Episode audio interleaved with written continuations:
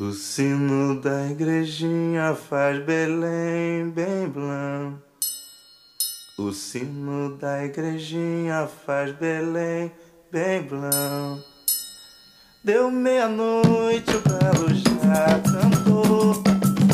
Seu tranca. Muito bem, estamos ao vivo novamente nesse maravilhoso programa que passa nessa maravilhosa rádio web que é a Shockwave.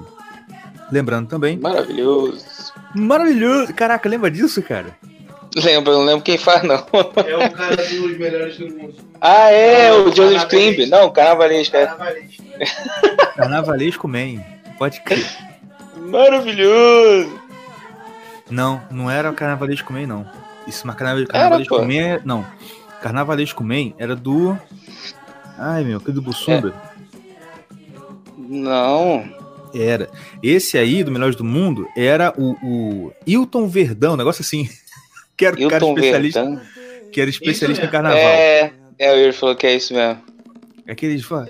Só que aí vinha o cara. Ele meu vesgo, né? Maravilhoso.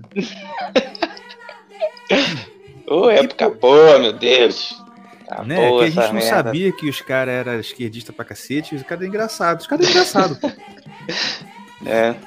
E não é só porque a gente não sabia, os caras eram engraçados. Pô, o Joseph Os caras eram engraçados também, é.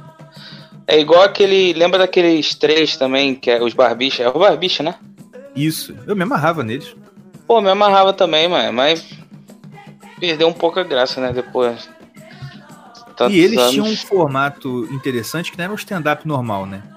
Era um tinha aquela stand-up bem brincadeira, né? improvisado também. É. Pô, era maneiro, era bem, bem bolado. Só que, enfim, né? Sei lá, acho que. É, aproveita realmente deixa lá que não vê. A gente, tá, a gente tá conversando aqui e nem tá dando bola pro pessoal que tá ao vivo, né? Que é o seguinte, gente, muito boa noite a todos vocês lindos e maravilhosos que estão aqui ouvindo a gente. Está começando mais um programa da família retrógrada brasileira, que é o Irmãos Caverna. Aproveitando que a gente começou a falar de carnaval, carnavalesco, a gente vai tratar de um assunto hoje bem sensível, que é macumba. Tá sabendo, David Jones? Positivo operante. É isso aí. Preparou seu sal grosso? Não, vou, já comecei a fazer até com a Calypso. Madame Calypso entende dessas paradas aí. É, sua, sua, sua, sua, sua senhora entende bastante esse negócio, Gosta.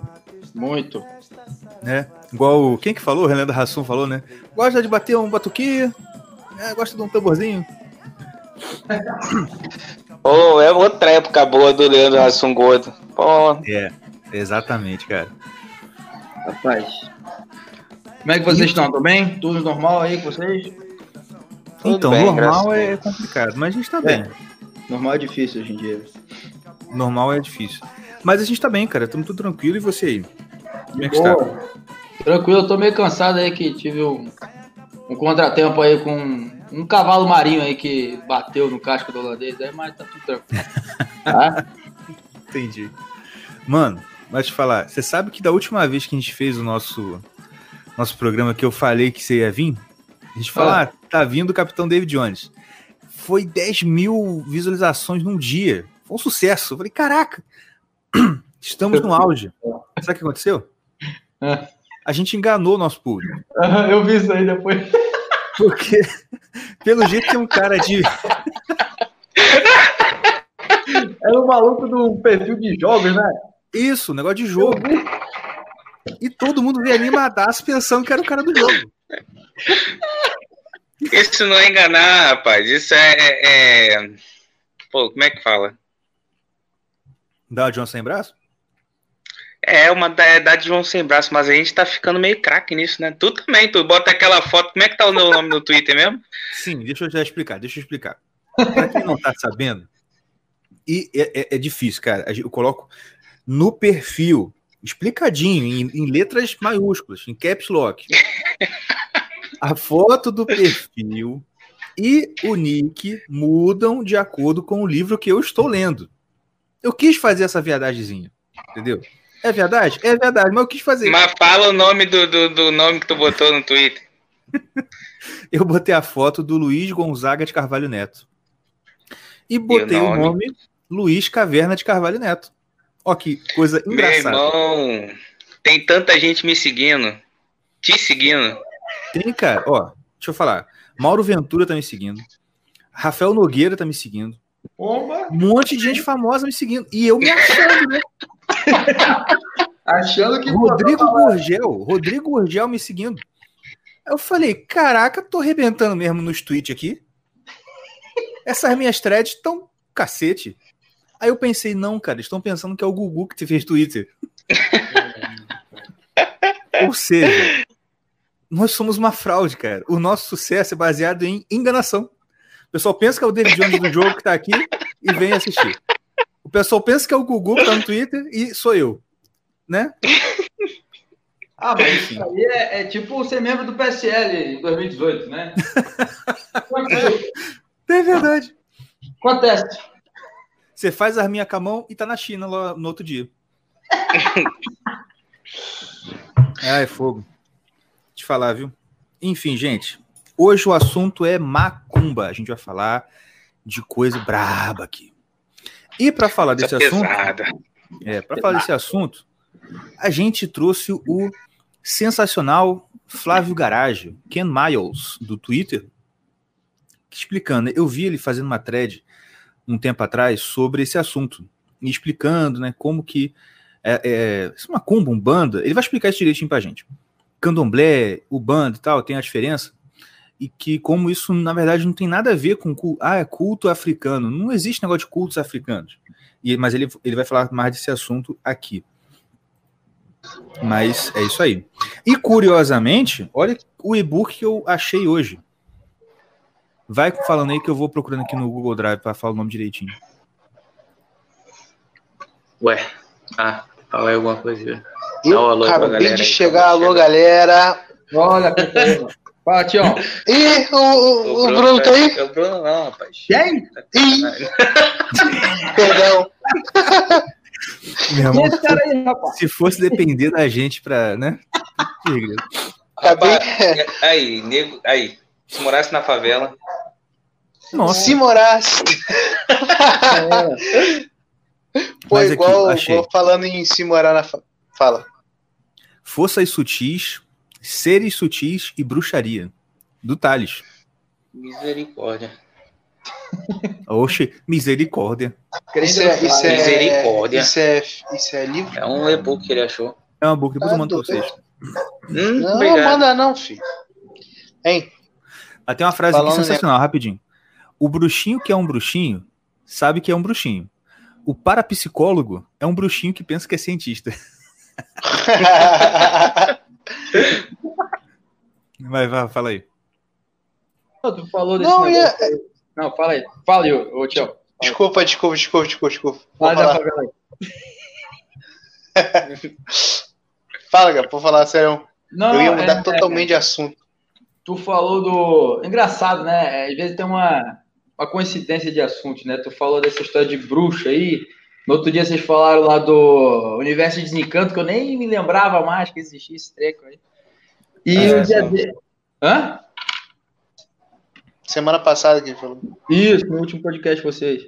Aí eu, um dia desse eu tive um, um sonho e tal, aí fui procurar fazer um texto, né, sobre esse sonho maluco que eu tive. E aí eu fui procurar, cara, é, seitas que existem no Brasil, cara. Tem uma Ah. seita de bruxinhos, você conhecia, ô, ô, ô, Igor? Um aceito de quê? De bruxinhas. Ah, tem, pô. É mesmo? Wicca? Wicca, pode crer. Eu não conhecia esse Ah, aí. é Ah, é verdade. mesmo? o Ica, isso mesmo. Tem esse negócio mesmo. Tem mais outra lá muito bizarra lá. Rapaz, tem, tem as igrejas. Tem a igreja que namora com o bruxinho, né, Yuri? Fala aí. Tião. Pois é, que bota chapelão, cara, e as igrejas pretas. Pois é. Faz sacanagem. Tem Olha igrejas pretas aí que a, que a menina canta com uma lacina no pescoço e um chapeuzinho de, de bruxa preto. Cara, É a igreja é toda preta. O fundo é preto. Chega no louvor, chega a mulherzinha lá com um lacinho no pescoço e bruxa e chapéu, chapéu largo e pontudo, é bruxa, bicho. Rapaz, eu não entro nem pelo caralho. Eu fico em casa, eu fico em casa. Não, tá maluco. Fico olhando de. Tá doido, rapaz? Eu sou cagão mesmo, não é não. Tá maluco. Eu vou na igreja aí segunda-feira, meu filho. Aí tem igreja que a gente vai que dá medo, não dá vontade de voltar. Rapaz, só pelos relatos eu já tô com medo. Só o quê?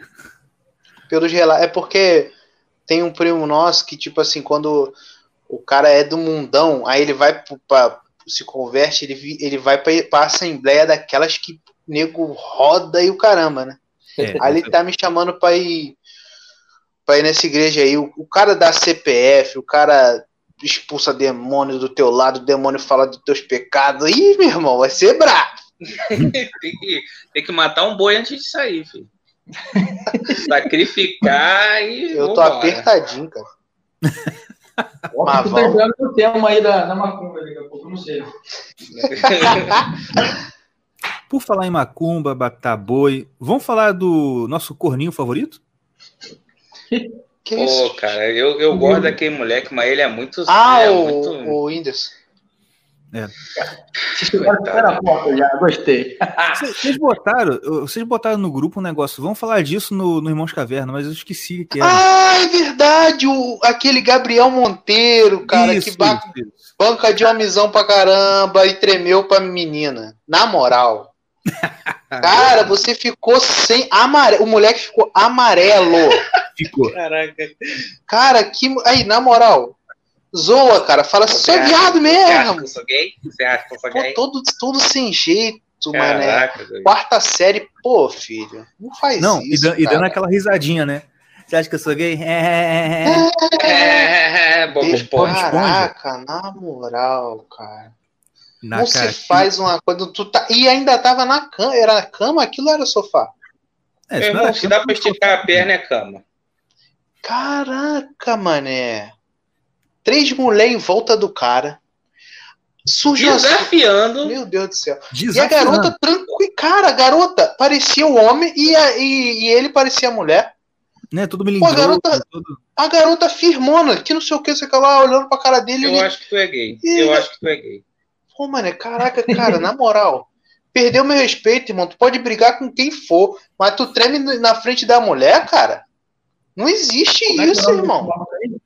É, Gabriel quê? Monteiro. Vou até Monteiro. anotar aqui pra dar uma risada. Anota. Ah, nossa. Ele diz que briga aí. Aí se filiou ao MBL. Não foi isso? Ah, tô mentindo. Não, Não, é- vou nem anotar Ah, mais. Ele, olha só, ele, igual o, o Luciano Ayan e todo mundo aí, é e não é. O Mamãe Falei também. Todo mundo sabe que ele é. Agora vai perguntar, não, não sou não, que isso, muito bem, veja bem. Né? É O igual quê, assim, viado? Da MBL. Ah, MBL. tá. também. Mas Também. falando, perguntando se é viado, faz, faz um vexame daquele. Pô, cara, não acredito. É aquele negócio, você pode até sair do MBL, mas dificilmente o MBL sai de você. É tipo Pois é, cara. Iguaçu. Tipo, não Iguaçu. É tipo uma lua Ai, ai. Eu, eu uso óculos escuros esperado até hoje, cara. Não dá pra fugir, cara. Não dá pra fugir. Baixou de, baixou de 22 graus, eu já fico com frio, né? É. Pô, é É, assim mesmo. né? Caraca, dá uma chuvinha, porque a gente tem casaco no armário, cara. E tem que usar, porque senão vai ficar lá. Baixou a tu chu- perde. uma chuvinha, tu bota, pô. E tu pede, porque no outro ano você vai estar mais gordo mesmo, então não vai caber mais. É, pô. E, cara, mas é assim mesmo, cara. Nossa avó, mano, chovia, a avó botava um cachecol. Abafado pra caraca? É? Ela faz isso até hoje. Até hoje, cara. Até hoje. A nossa avó, nossa ou a de, a, a de vocês? Não, nossa mesmo. Ah, A avó caverna. nossa. É, rapaz. Aquela ali é a caverna mesmo, aí, falando em vó. Caraca, bicho. É engraçado demais. Quem pudesse encontrar aquela velha, cara, parece um anão. É um, 1,40m de altura. Mas, É, meu irmão, Pura disposição. pura disposição. Come comida de 30 dias da geladeira, meu filho. Nada, faz, faz. Como é que é o nome daquele negócio? É, risoto. Risoto, virou É. risoto, meu filho. É, junta tudo que tem na geladeira, tá com arroz em cima, mistura. Eu, eu tomei a intoxicação alimentar uma época que eu fui, fui comer lá na casa dela. De 30 dias eu fiquei amarelo também, tá? Eu fica, minha pele tava amarela porque eu comi uma parada. Só eu, que meu avô malandramente não comeu, Que conhece. porque ele ainda me, tentou me avisar. Falou assim: cara, você vai comer isso aí mesmo? Eu falei assim, pô, qual é o problema? Frango, tava pô, tranquilão. Eu falei, tá, tudo bem. E ninguém comeu, só eu comi. Eu e ela, né? Mas ela tem estômago de. Meu estômago de canibal, que meu, meu tio fala. Porque ela é descendência direta de, de índio. Com certeza. Era Mas é mesmo, é, e é verdade. Eu acho que a mãe dela foi pega no laço, sei lá, um bagulho assim. Foi, foi realmente, realmente. Então o estômago dela, cara, ela não bate ali e tritura. Mas agora vai a gente comer. Tá é, ferrado, é, filho. Inclusive. Mas desculpa. Fala não, aí. não. É, não, esse negócio aí da minha, da, da minha avó. Outra coisa. Hoje em dia, pastorzinho vai evangelizar na rua, como é que é? Abraça, pergunta como tá, né? Tenta criar empatia para evangelizar. Te ama. E não, não, nem isso mais. Tipo assim, chega lá, tenta criar empatia com a pessoa, saber do problema dela. Evangelismo, relacionamento, vamos relacionar. Como é, como é que é o evangelismo da minha avó? Tu vai pro inferno, hein, Satanás? Não chega, não, ela chega na moral assim, pergunta assim: aqui, você é crente? Não. Você sabe que se você morrer, você vai pro inferno, né? E aí começa. Assim mesmo. Não, mas de verdade, esse, esse, é o, esse é o padrão, esse é o, é o, é o protocolo. Primeiro pergunta: você é crente? Não. Ah, mas você sabe que se morrer, você vai pro inferno. E aí começa. Pá, pá, pá, Jesus tá voltando, hein? E que não sei lá. Mais, aí todo mundo que se converte vai bater lá na porta dela pra falar: Ó, oh, dona Glória, me converti, hein? É, é assim mesmo. mesmo, cara. Mas, gente, uh, eu acabei de. Eu ia falar do, do Índios, mas acabou a gente falou do Gabriel, né? É, mas o Índios também, cara. Putz, grilo, cara, o cara acabou de sair de um relacionamento, né? Não, e olha só. Ele acabou de sair de um, de um relacionamento onde a mulher dele, no começo, né, aparentava ser boazinha, quietinha, de boa. Aí, de repente, tá lá, chacoalhando a bunda no trio elétrico. A bunda literalmente quase, quase nua lá. Aí, me aparece uma notícia que o cara vai lá agora e tá com a fé, sei lá o que, com uma mulher que é baladeira, porém discreta. Baladeira, é. porém discreta. Isso, é isso aí. Gente. E é promoter de, de balada, acho que é isso, promoter de balada em Balneário do Camboriú. Hum. Você, é, é, isso que eu te falar. Você já morou no Sul. Diz pra gente aí que se é possível que uma promotor de balada em Balneário do Camboriú seja discreta, de alguma forma. Então, se a pessoa for promoter, é, no meu pouco conhecimento das vezes que eu aportei ali perto ali, uhum. se a pessoa for promoter e for discreta, ela tá desempregada, pô. Não faz sentido. Não faz sentido. É que nem um, um radialista mudo, pô. Pois é, cara, exatamente. Sim, eu, eu achei interessante o baladeira, porém, o quê? Discreta. Discreta. Discreta. É tipo, ela só vai pra balada escondido. Ele tá declarado a parada. Deve ser. É isso? Ser. Meu Deus do céu. Lá em Balneário Pô, cara. Camboriú, cara, festas que tem lá, é, eu já ouvi falar, já, já passei ali por perto e tal. Uhum, mas são sei. coisas assim absurdas de dinheiro. Dinheiro. Meu Deus, Florianópolis, já foram em Florianópolis? Só para formar uma vez eu fiquei três dias em Florianópolis, lá perdido lá. É uma ilha, né? De boa, né? Mas, cara, tipo, era. Fazia o quê? Uns seis anos isso. Sabe aquele carro da Range Rover? Evoque? Sei. Sei. Todo na mundo época ninguém conhecia, né? Hã? Que na época ninguém sabia o que, que era, né? Não, tu via perdido na estrada, só um passava por você, tinha que olhar rápido, porque ele passava muito rápido. Lá era igual gol. Era tipo, pô, o Chevetão lá dos anos 90, lá no Nova América, cara. É, é todo mundo tinha. Então é muito dinheiro, as festas lá são bizarras. A pessoa que trabalha com isso daí e é discreta, meu Deus do céu, isso não faz muito sentido. Exatamente. Cara, a única, a única lembrança que eu tenho de Florianópolis, quando eu fui na formatura do meu primo, na escola de aprendiz marinheiro. Hum. E a única coisa que eu lembro de lá são duas coisas. Um, que você chegava perto da faixa de pedestre, os carros já paravam. Sim. Que eu já achei um, uma coisa absurda. É, para quem é, não é daqui do Rio, ouve essa parada, deve até achar normal, né? Eu não sei, mas aqui no Rio, se tu bota o pé, tu perde o pé, é normal, mas continue. Se você espera fechar o sinal, você tem que olhar de novo, porque não é garantido. Claro, claro, claro. Normal. E outra coisa que, me, que eu lembro é do lanche. Meu irmão, X? Saiu da a gente saiu da, da formatura, fomos num lanche lá, não, não sei, não lembro o nome, lembro nada. Eu lembro de ouvir alguém falando no cardápio, hambúrguer de moela. Sim. Ué, lembrança do Igor. É o melhor. Falei, caraca, hambúrguer de moela? Eu quero. Aí pedi, mano, o, prato, o, o- o pão era do tamanho do prato, cara. Era enorme. Era prensado? Caraca, maluco. Hã? Era prensado, assim? Não, cara, não lembro. Eu lembro que era grande, era de moela, e eu gostei pra caraca. Lá no sul, tem um. Tu chega lá e pede, por exemplo, um, um cheeseburger, vem um pãozão grandão, um hambúrguer grandão, um pão embaixo e um monte de molho. Aí tu, não, faltou o queijo. Não, não, então tu quer o X alguma coisa. O X é tipo um prefixo para vários tipos de, de hambúrguer, tá ligado? Sim, sim. Quer dizer que tem queijo. É interessante.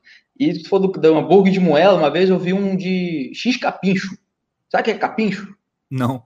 É tipo uma capivara. Que isso? Parecido. É, mas é lá no interiorzão do, do Rio Grande do Sul. Tá lá perto do Rio Uruguai já, quase Argentina. Ah, eles têm umas carnes muito loucas lá. E o X é sempre isso daí, aquele treco bizarro, isso é uma janta, né? Eu não, não curtia muito, não. E é muito misturado, muito bagunçado aquele negócio. Ah, mas eu lembro que eu gostei, viu? Gostou? O churrasco lá que é excelente. Não sei como é que é. Não cheguei a conhecer muito ali Santa Catarina, não.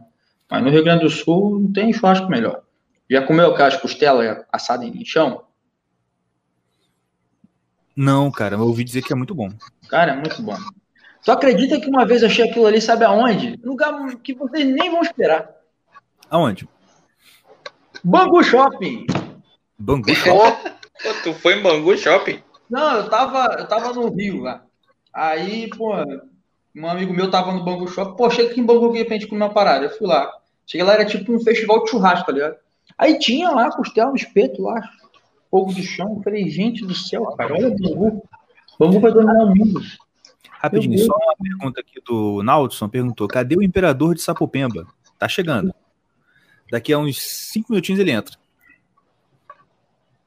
Mas. Cara, mas Bangu Shopping é bacana, meu. Não, é legal. Eu achei interessante achar esse tipo de churrasco em Bangu, entendeu? É tipo o Frodo achar Que é carinho, né, cara? Hã? Que é carinho, né? O quê? Esse fo- é fogo de chão? É. Que geralmente o pessoal faz muito a campo lá, né? Eu estranhei mais por isso. É uma coisa muito atípica para eu encontrar lá no, em Bangu, mas. Ah, tá. Eu pensei que era o, a, a churrascaria. Não, não, não. Não, tu não tá entendendo. Os caras lá que vão fazer essa costela. Não, tô ligado. O, o próprio, o próprio jeito de fazer mesmo, eu já vi. Mas Não, eu pensei que era não, churrascaria. Não, não, eles fizeram um corredor assim lá no estacionamento do Bangu Shopping, assim. Botaram um monte de lenha lá no chão mesmo e tocaram ficha. E, meu Deus do céu, olhei, isso, cara. tem de tudo aqui mesmo. Eu já dei muita aula em Bangu. Já? Já. Tinha umas turmas boas lá. É bem Não, lá é maneiro, pô. Eu ia lá direto quando tava morando ali perto de. Cara, eu vou te falar, eu não, eu não tive muito, eu não tive muito medo de ir em Bangu. Sabe onde eu tive muito medo de passar? São Gonçalo. Cara, eu acho que eu nunca fui em São Gonçalo. Graças a Deus. Meu irmão, um dia eu. eu- Cara, é becos Ó, e vielas. Não, não. Não, cara, olha só. No primeiro que que você passa aquela ponte em Niterói, eu sempre ia com GPS porque, né, eu não conheço muito nada por lá. Eu dava muita aula em Niterói, em São Gonçalo. No começo, quando eu ia, bicho, eu passava a ponte, aí tá lá. Quando você ir no, no GPS, tem aquela indicaçãozinha assim, né, tipo, uma, uma curva muito, gran- muito forte, ele faz um 90 graus, né? Se for Uhum. uma curva não tão acentuada, é aquele meio inclinadinho. Aí Uhum. chegou, tava um meio inclinadinho pra direita, beleza. Só que quando você passa o pedágio na ponte de Niterói, tem mais 20 entradas. Sim, é um sonhado. Meu Eu Deus do falei, céu. "Pô, qual dessas 25 entradas que eu vou entrar? Entrei na errada, claro. Ai, bicho, cara, quando, entrou- quando eu entrei naquela que tava errada, ele recalculou a rota, eu, putz. Aí fui. Tive que pegar, eu peguei a BR, acho que é a BR-101, e tive que ir lá nos Cafundó pra voltar pra chegar em São Gonçalo. Como tu deve ter pego lá na Via Lagos lá. Sei lá. É, acho que foi isso mesmo. Eu céu. lembro que eu acabei, eu tive que voltar e passei por é, o bairro, não sei o que, Catarina, Jardim Catarina. Pumba, esse bairro é brabo. Pois é, mano. Que eu, aí cê, eu tava indo assim, tinha uma, uma, via, uma via principal que você entrava para pegar a BR para chegar em Alcântara, que era onde eu tava aula. Quando eu fui pegar ali, dar uma engarrafadinha, claro, porque você tá entrando na BR, né? Na, na, na, na, na, na estrada lá. Aham. Bicho, quando eu tô naquele engarrafamento assim, que você anda e para, anda e para, que eu tô virando assim, cara, a- me aparece, eu dou uma gritaria, quando olho pro lado, me aparece um maluco banhado em sangue, da cabeça aos pés. É Banhado, assim mesmo, mano. banhado em sangue, andando meio bolado assim, tá ligado? E brigando com alguém atrás, a pessoa atrás com um pedaço de pau na mão, que acho que tinha batido nele, entendeu? e discutindo, pô, não sei o que, não sei o que lá. Assim, meu Deus, eu vou morrer aqui. Cara, que lugar legal. Nunca fui. Vou anotar aqui pra lá também. Cara, mas Jardim Catarina é brabo, cara. É brabo mesmo. É fogo. Onde tem Guanabara é perigoso. Porque eu lembro que antes de entrar na com Guanabara enorme. O El de Alcântara, né? Meu irmão. É uma Guanabara gigantesco lá, é do Shopping Guanabara. Uhum. É, primo do Giovanni. Cara, Guanabara é uma instituição, né, cara? É uma, é uma coisa muito própria do Rio, né, cara? É. Meu Deus Pois é. A minha É. tia todo fim de semana vai lá, fica o sábado inteiro lá, porque é mais barato, mas você fica o sábado inteiro lá também. É. Não, já vi nego sendo roubando o carrinho cheio do outro. Nego cai na mão, nego Guanabara tinha que virar esporte olímpico, meu filho. O meme que nunca vai morrer é a liquidação do, do Guanabara, o cara vestido de pô, cavaleiro medieval, com a besta na mão, treco bizarro. É, nunca vai morrer. Pode crer. Bora chamar o Flávio? Deixa eu falar pra você, tudo, tudo, tudo vai, tudo é fácil, irmão. Logo mais vamos arrebentar no mundão. Opa, tá me ouvindo? Beleza? Maravilha. Como é que Então, você tá? beleza. É nóis. Graças a Deus, tudo ótimo. Show de bola, meu irmão. Então, olha aqui. Já tá o ao vivo já? Já, pô, tamo ao vivo aí. Ô, Saravá, Fio! Tempo, um fim do sofrimento. Um brinde pros guerreiros é povinho, eu lamento. Vermes que só faz. Sai pra lá. Tá amarrado em nome de Jesus. Amém.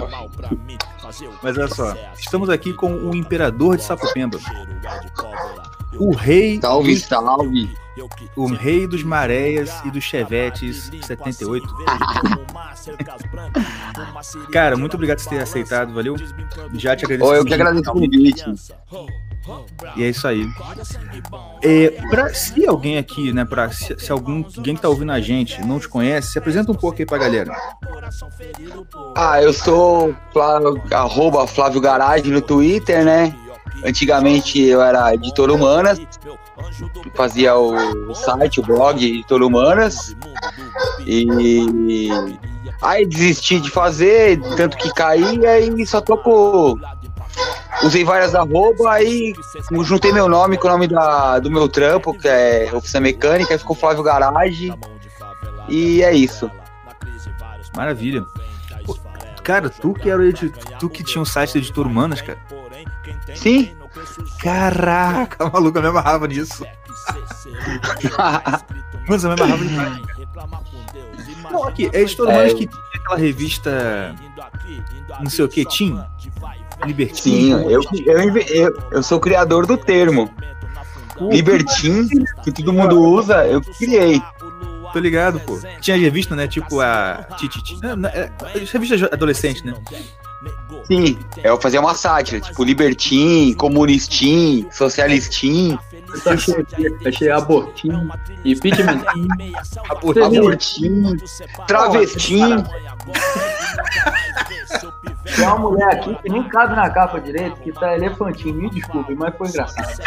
Me perdoe, mas foi engraçado. Pô, essa aí, velho, essa aí derrubou a página. Ah, Essa aí derrubou a página, tão pesada que foi. essa foi braba. A página tá lá ainda, só, só desativei no Facebook. Tem lá ainda umas curtidas lá ainda. Pô, mane... Pô, me amarrava, cara. É, era no Facebook, né? Mas eu é no. Facebook. Não, não, pensa em botar ela pro Twitter, não? Então, eu tentei há pouco tempo atrás, aí já eu, eu, eu criei o editor, arroba editor humanas, ficou um tempo. Aí caiu, eu desisti. Aí quando eu voltei arroba editor humanas, tipo, eu criei, é, foi tipo, é, coisa de horas assim, já tinha tipo 10 mil seguidores. E coisa de um dia caiu. Caraca, que merda. Sem eu postar nada. Caiu sem eu postar. Caraca, bicho. É, vou... Mas, cara, o Twitter, o Twitter acho que é, é pior de todos, né? em matéria de, de quem controla, quem verifica conteúdo. Acho que é a pior de todos, né? Assim, a qualidade dos caras que fazem a, a controle do, do, do, do, site em si. Ah, deve ter uma parte de vagabundo que passou o dia na internet ali, fudendo a vida dos outros, né? É claro. E, pô, é, tu, é, tem aquele vídeo, né? O pessoal fica lá batendo palma devagar, né? Pô, pelo naipe ali você ah. vê o tipo de coisa que eles aprovam ou desaprovam, né? Não, ali, aquele vídeo ali, você fala, mano, se você pensar bem, você desiste do site. Você fala, não vou entrar nessa porra. não, é verdade. Eu vou ser preso aqui. verdade. Mas, mano, vamos aqui então falar do nosso assunto, que é um vamos. assunto pesado, né? Alguém botou no comentário ali, é verdade, ó. Tirem as galinhas da sala. Porque a gente vai falar de... a gente vai falar vai rodar, de... vai rodar. É, não é? Tô até tomando uma pinga aqui pra. Ih, ó. Maravilha. Ah, eu também tomei aqui já, mas já, já acabou. Seguinte, eu gostei muito daquela thread que você postou sobre a questão da religião, religião, o pessoal chama né, de religiões afro e não sei o quê. E Sim. que, na verdade, não tem nada disso, né? Eu já tinha ouvido falar disso muito por alto, mas como você colocou ali, ficou muito legal. E eu queria que você explicasse um pouquinho pra gente sobre a gente conversar sobre esse assunto. Manda bala aí. Cara, vamos aí. Olha, eu vou. É, que nem eu falei na thread, né? Eu não, não sou leigo no assunto. Eu estudei, assim, eu eu sou católico, como todo mundo acho que já sabe. Só que eu, eu dei uma debandada uma época, né? Virei espírita, acabei indo para Umbanda. Porque é uma religião chamativa, é acolhedora, sabe? Tipo, Sim, é eles fazem você se sentir muito importante lá dentro. É uma coisa que, assim, você entra na igreja católica, você não vai ser padre. Mas você entra na igreja, no, no, num terreiro, você vai ser cambone, você vai ser, você vai ter, tipo, muita atividade para você. Ele se sente importante lá dentro. Eu, eu acho que até como, é, em termos de comunidade, é uma religião legal. Sim. Aí eu comecei a frequentar, eu estudei dois anos Umbanda, assim. Tipo, todos os rituais, tudo, eu conheço tudo, assim. É... A única coisa e... que, eu, que eu já li sobre o assunto é que um amigo meu que do, do de um emprego que eu tive, ele era ele era, não sei se era pai de santo, mas ele era da, não sei se era. Aí você, você diferenciou lá, eu não sei, mas a gente vai falar sobre. É, não sei se ele era do bando ou de candomblé, mas ele, ele tinha uma, uma certa hierarquia lá no negócio. E ele me deu um livro que é, tipo assim, Fundamentos da, da, da, da Ubanda, eu acho. E eu li um pouquinho. Arquétipo da Ubanda. Eu acho que é isso aí. É isso aí mesmo. E aí ele explicava, pelo que eu entendi, mais ou menos, funciona como a mitologia grega, por exemplo, que você tem uma entidade para cada elemento da natureza, para o mar, para a montanha, para isso, para aquilo. É mais ou menos isso mesmo? É, mais ou menos isso. É uma religião, deixar claro, é monoteísta, não. Ao contrário de que muita gente acha, não tem vários deuses, não tem. Ogum é, é um deus. É, é monoteísta. Eles, é, o deus supremo é Olorum, na Umbanda. Que é, é, seria o mesmo Jeová, é, que seria o mesmo Jeová, Javé, do, do, do cristianismo, o Deus de Abraão, é o mesmo Deus, eles acreditam, que tem um criador. Entendi. Só que eles acreditam na Santíssima Trindade, como a Igreja Católica. Ó, isso aí é, acho que eu não coloquei na thread. Eles acreditam é. em.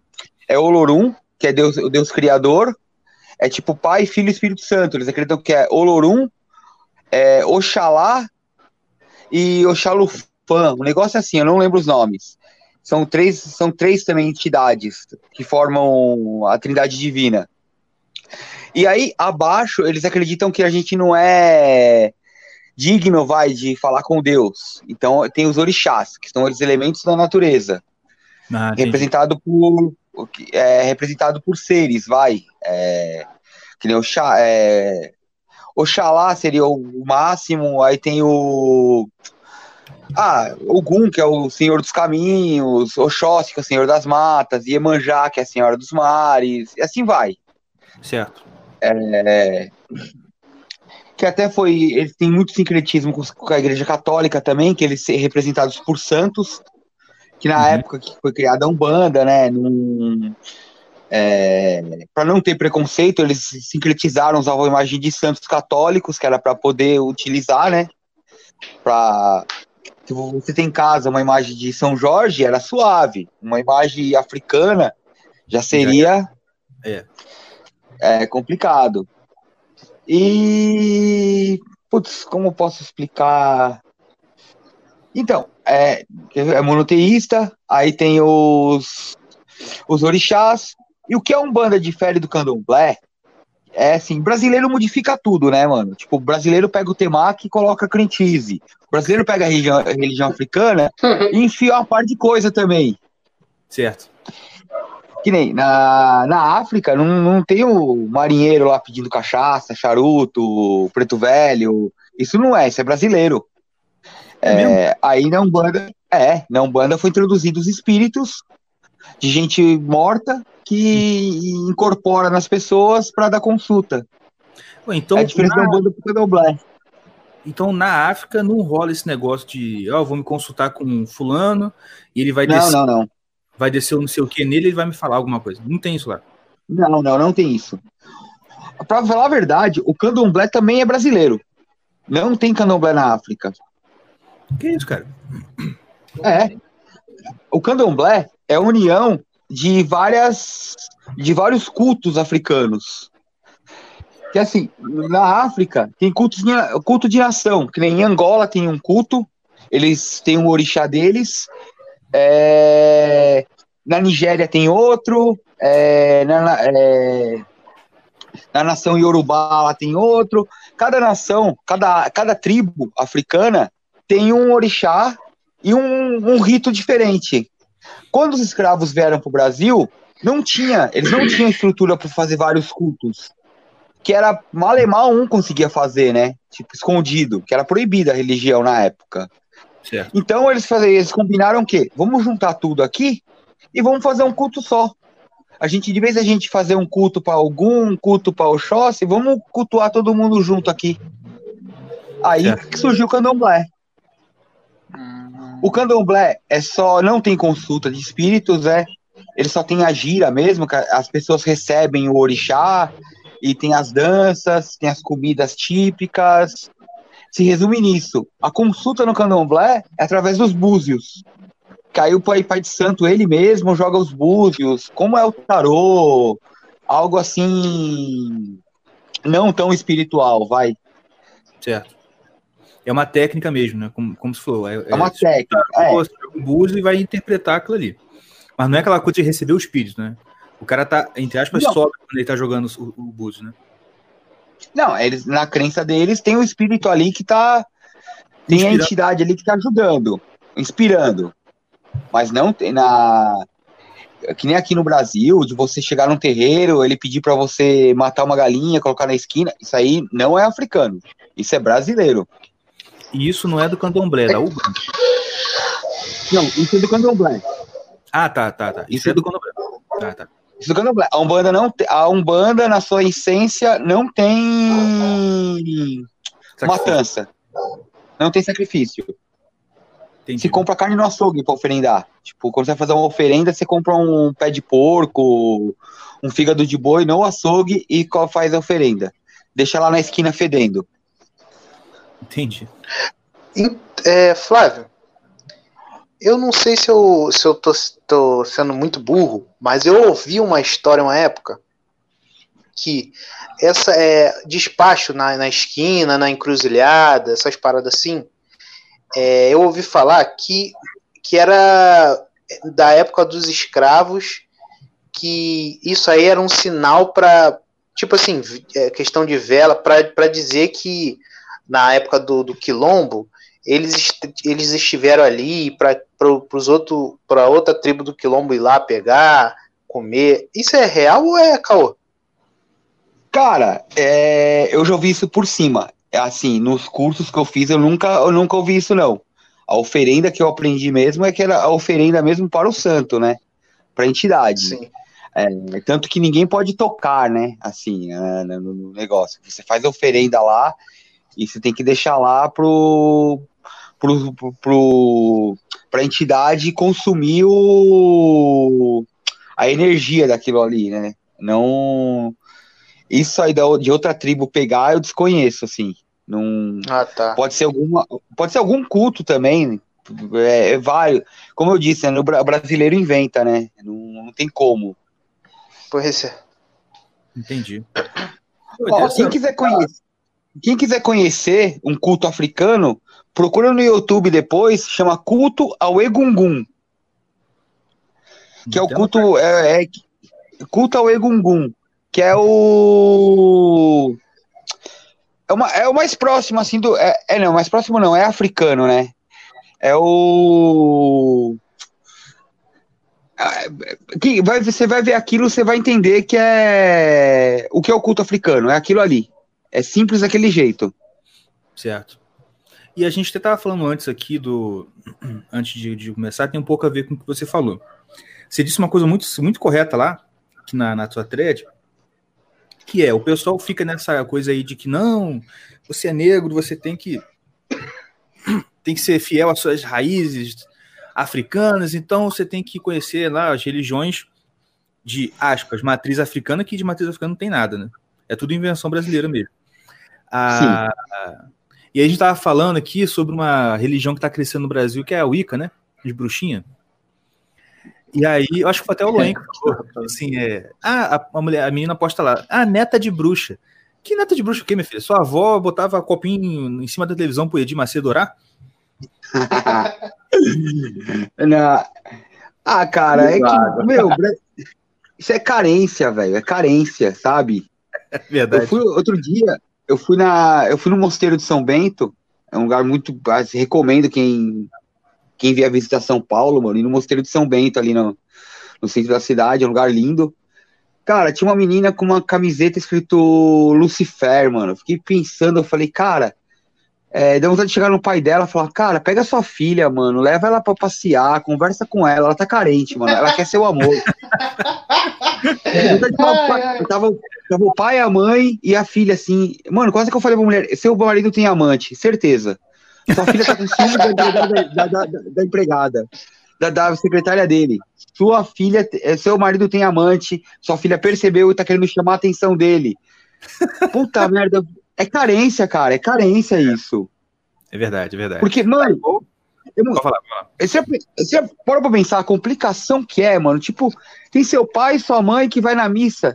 Você simplesmente vai na missa com seu pai, com a sua mãe, depois você sai de lá, você vai no shopping almoçar no Outback, comer uma costela gostoso com seus pais, é, ou comer um macarrão. Aquela vida simples. Você vai complicar, não. Você vai querer, tipo, inventar uma religião pra ir contra seus pais, para seus pais não gostarem mais de você, que não vai te levar a nada. Eu não acredito que essas porra traz felicidade de, de, de, de Wicca aí, mano. Não traz, pô. Traz porra nenhuma. Você já viu alguém feliz? Você viu... É. Exatamente, você vê na cara da pessoa. Cara, o final de todo mundo é virar evangélico depois, cara. Você pode ver. Os artistas aí, eles curtem pra caralho. Se não morrer de overdose, vira crente, mano, pra, pra, pra poder aproveitar o, o resto do dinheiro que sobrou. exatamente, exatamente. É fogo, cara. E, mas é isso mesmo. E que você falou de negócio de carência, mano, quem tá ouvindo, de verdade, ouve o conselho de quem vive isso na prática. Eu tenho, eu tenho três filhos, duas meninas e um menino. Cara, mulher é carente demais. Demais. Eu, antes de, entrar aqui, eu tava jantando, eu tava jantando com a mais velha. E ela tá lá, blá blá blá, tá, tá, tá, tá, tá, tá. Eu, aham, é, hum, né, igual do, hum, é mesmo? E lá falando, tá, tá, tá, tá, tá, tá, tá. Uma hora ela parou o falatório e falou, pai, sabe por que, que eu falo tanto? É porque eu não gosto de ficar ouvindo aqui esse barulho da geladeira, tá ligado? Bom. Eu me, sinto, eu me sinto sozinho, eu me sinto estranho, eu preciso falar, eu preciso falar para não ouvir o barulho de janeiro. Você, ah, entendi. Ah. Aí, cara, mas é, mas exatamente. Se eu tirar a geladeira, tu vai parar. Você não perguntou, não? exatamente. Mas é exatamente o que você falou, bicho. E tipo assim, é o que exatamente, cara. Se, se, a, se o pai não dá atenção pra menina, se fica. É sempre o mesmo caminho. Ela vai virar feminista, vai pintar o cabelo de roxo, vai, vai ficar interessado por Wicca. É tudo porque o pai não dá porcaria da atenção pra, pra menina. Cara, eu vou falar, eu vou, vou além. É, a galera fala, põe a culpa na, na, escola. Ah, porque a escola não sei o quê. Mas a maioria dos pais que briga daí com a escola não vai na porra da reunião de pais, mano. Não Epa. vai conversar com o professor. Mano, primeira vez que sua filha chegou falando que, ai, a professora falou que não é para votar no Bolsonaro. Mano, o pai tem que ir na escola e conversar com a professora, falar, olha, a senhora ensina português, matemática. Em quem, em quem a família da minha filha vai votar é problema nosso. Exatamente. Não é, onde? Você, você não é tutora dela, você é só professora. Ensina a porra do português da matemática, que você já ensina mal. Não, não se limita a isso. Mas os pais abandonam. É, exatamente.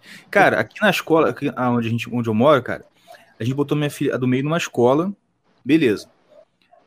É, ela, pô, ela não tava nem na, na, na, no que seria a primeira série, né? Tá naqueles períodos anteriores, né? Tipo, maternal, sei lá o quê. Só que, cara, assim, eu sei que a, que a criança ali naquela idade não precisa estar tá lendo, saber ler, porque, né, ainda tá muito nova e tudo. Só que pelo menos você espera o quê? Você espera uma atividadezinha que você sabe que vai treinar a coordenação motora dela para escrever, né, aquela coisinha de preencher o pontilhado, ou até já preencher a letrinha pontilhada, né, para ir treinando a, o movimento da mão e tudo mais. É isso que você espera.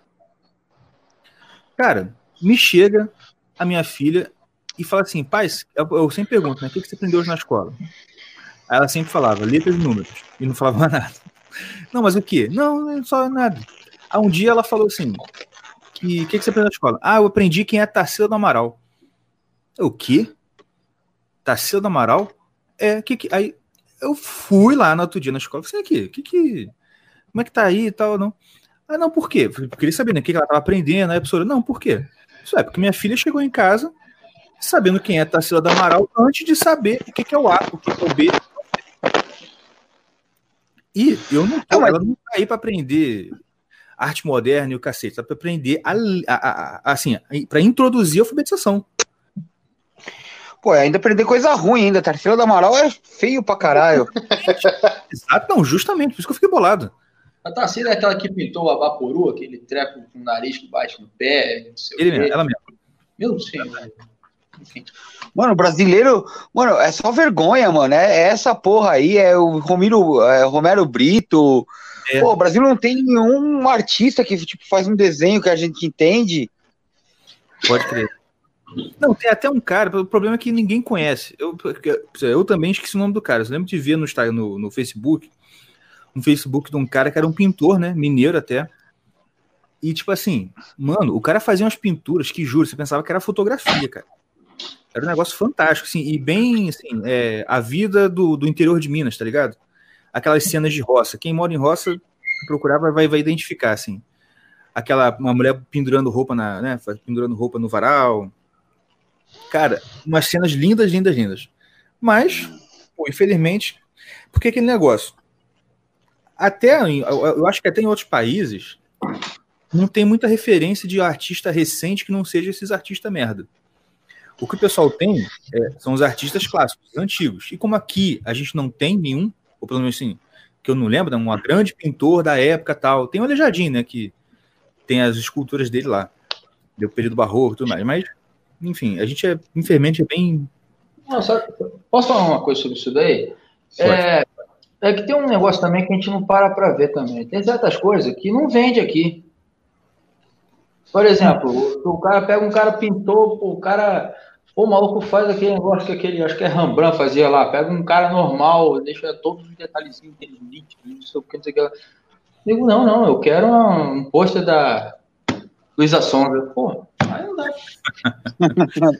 é. Eu também, nós também. Mas sabe o que aconteceu? Coisa, né? É, eu acho eu que é muito. É que, é que geralmente a arte acabou ficando um negócio pra Playboy. É, e é. o Playboy não tem talento, ele faz o quê, mano? É, ele desenha qualquer merda, ele não vai aceitar que ele fez um bagulho feio. Ele vai pagar pra galera achar bonito, mano. Quem, é, ele, vai ter, ele, ele, ele, vai ter acesso a galerias pra expor. Acaba ficando só esse bagulho de gente fraca, de playboy fracassado. Não, não é um negócio bonito. É um negócio que o, o cara fez, ficou feio. Mas ninguém vai falar para ele, ficou feio. Não, ele que tá bancando a exposição, então pode pôr essa merda feia. Isso veio vindo, veio vindo, é, meio que nivelou em tudo fazer, em tudo fazer porcaria. É. Agora, grafite é arte. Pô, tem uns grafite bonito. Aí quando o grafite começou a ficar bonito, não, não, não pode ser mais tipo aquele que tem um cara que é o cobra. Uhum. O cara faz desenhos realistas na parede. Ah, não, mas realismo não é, não. O legal é fazer negócio abstrato. Aí o pessoal ah. escreve um monte de coisa que você não entende nada. É. Aquela combinação de cor que não, você não entende nada, fluorescente com prateado.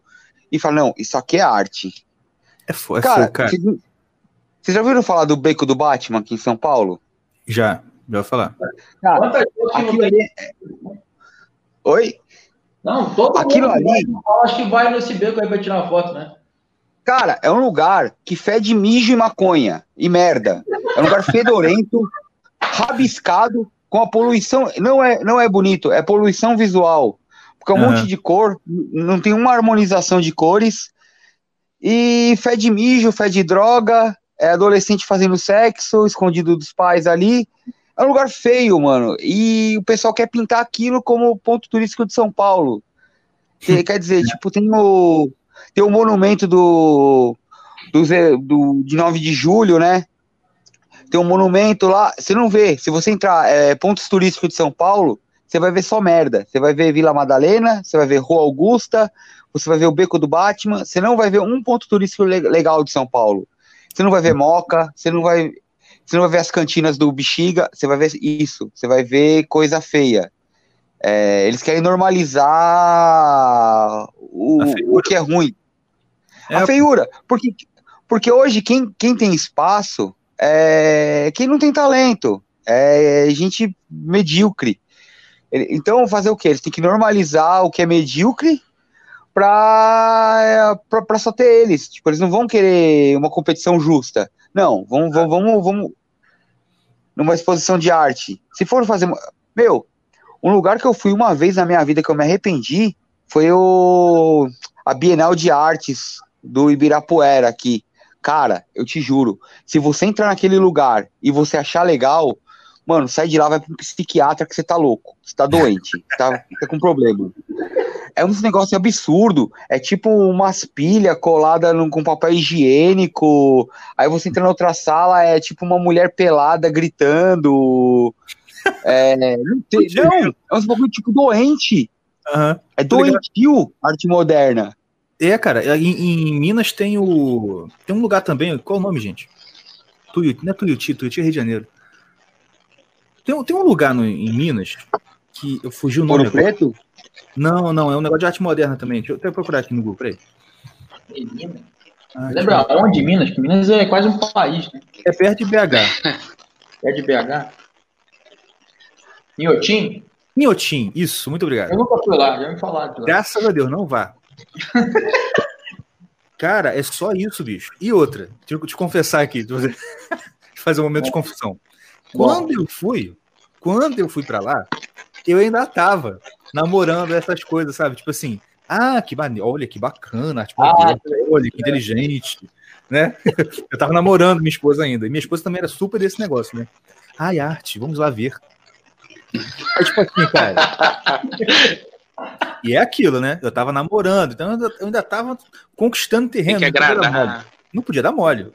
Não. Aí chegava, Olha que monumento. Era o que? Era um tronco gigante, um pouquinho invernizado, que tinha um buraco. Ah, que bacana, nossa, show.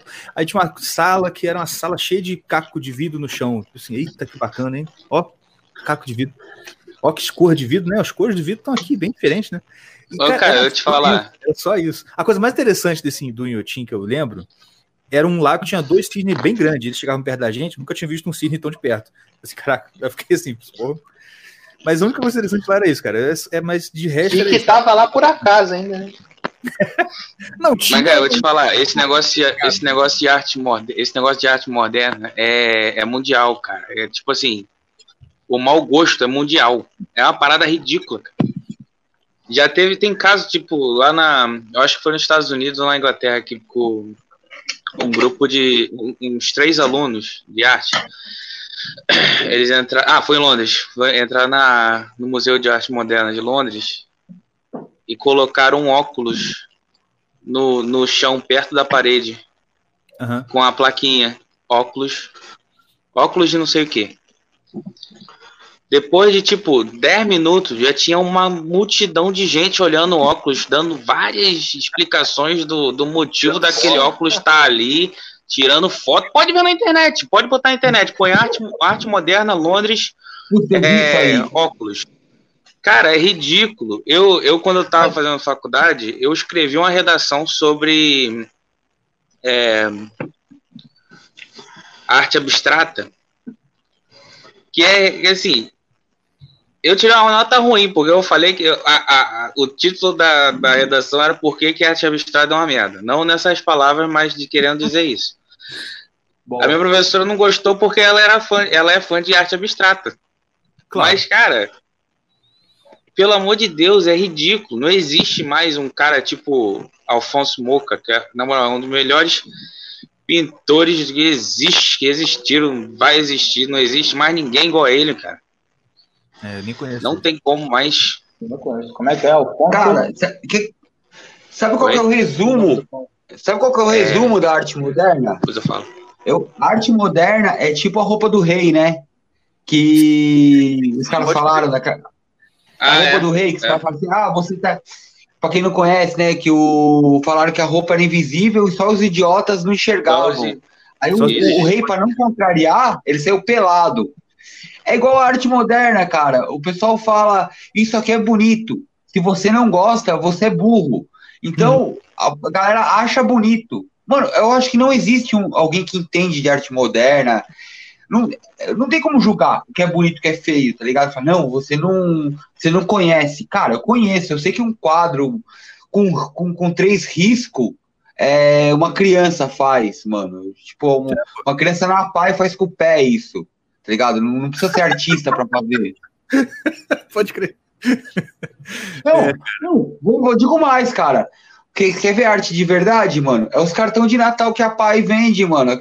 Você vê a criança pintar um retrato perfeito ali do Papai Noel com o pé, mano. Isso aí é arte. Isso aí é realmente. Não, não a porra do, do, do, do, do, do, de, uma, de uma vagabunda depressiva entupida de Rivotril que o marido põe ela no curso de artes para poder trair ela durante a tarde. Aí põe ela no curso de artes. Mano, é tudo isso, mano. Tudo, tudo umas doidas depressiva que faz arte moderna. É, exatamente. Cara, e outra coisa. Porque a arte de verdade, é isso que é o lance que você falou, é muito verdade. Colocaram na arte uma pecha de coisa de intelectual, coisa de playboy. Quando, na verdade, bicho, não é isso. Se você pegar um quadro aqueles quadros antigos, né, que eram feitos, caras que tinham técnica mesmo. Cara, todo mundo acha aquilo bonito. Você olha e fala assim, não, isso aí é bem feito. Você só, se você não achar, não achar que é bonito, você fala assim, não, mas isso é um negócio bem feito, com certeza. Não é uma coisa que. Cara com aquelas pinturas que parece que estão te olhando o tempo inteiro. Não entendi. Aquelas pinturas que tu olha de qualquer lado, o cara da pintura tá te olhando. Ah, tem um retrato do maluco lá. Tem, Pô, é. ele tá, é igual tu olhar pra televisão, cara. Que parada bizarra. Não, e assim, Cara, tem aquelas esculturas que eu gosto muito, que tem um, acho que é um anjo segurando uma mulher, pô, dá, que dá para ver a mão do anjo fazendo fundo assim na pele dela, tá parece, cara, parece um negócio vivo, cara, um negócio incrível. Sim. Sim. Entendeu? Cara, é a, a, beleza, ela é, ela, é, ela é objetiva, cara. Você olha e você fala, cara, isso é bonito. Tá entendendo? Sim.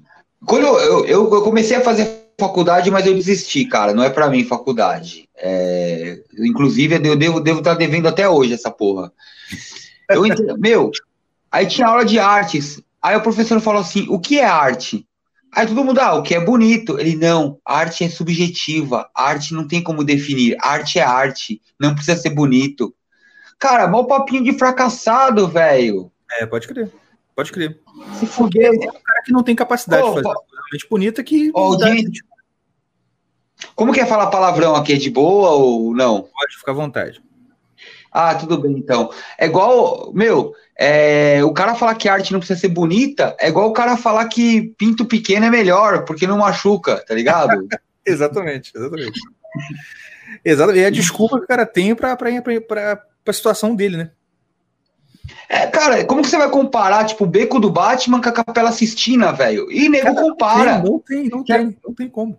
Tem como, mano. A Capela Sistina, para mim, é a maior obra de arte do mundo. É detalhes Sim. e detalhes que até. É, ela tem o quê? Meu, acho que tem mais. Eu não sei qual a idade dela ao certo. Eu sei que uhum. em séculos ninguém consegue eh, perceber todos os detalhes. Cada vez que você olha, você vê um detalhe diferente. Há pouco tempo falaram que teve um, o dedo de Deus não toca no dedo de Adão pelo livre-arbítrio. Mano, cada hora que você olha num ponto daquele, daquela capela, você acha um negócio diferente. Sim. Aí você quer comparar com tipo um desenho de um gnomo na parede. pois é. É fogo. E uma coisa que eu ouvi uma vez o cara falando sobre isso, acho que foi o Rodrigo Gurgel. Foi uma parada muito interessante. E tava comentando uma notícia de que alguém, não sei se era cineasta, se era escritor, foi na favela e tava falando sobre arte. E ele falou assim pro pessoal da favela: Olha, a gente está aqui para ensinar vocês essas coisas aqui, só que vocês não precisam se preocupar, porque o que vocês têm aqui já é bonito, já é maravilhoso, já é tudo. Então, tá ligado? Aí ele foi comentar essa afirmação. Ele falou um negócio muito interessante. Ele falou que esse tipo de afirmação é, é, é, é muito. É de uma maldade muito grande. Por quê? Porque aquele cara, ele teve que estudar pra caramba para aprender ele teve que se esforçar, ele teve que aprender uma técnica, ele teve que se elevar para poder chegar no nível de fazer a arte que ele está fazendo. E aí ele chega para uma galera que não tem nada disso que ele teve, não teve nada do estudo que ele teve, não teve todas as oportunidades que ele teve. E o que, que ele fala para eles? Fica aí do jeito que tá, que tá bom. Tá ligado? Tipo assim, é o. Sim.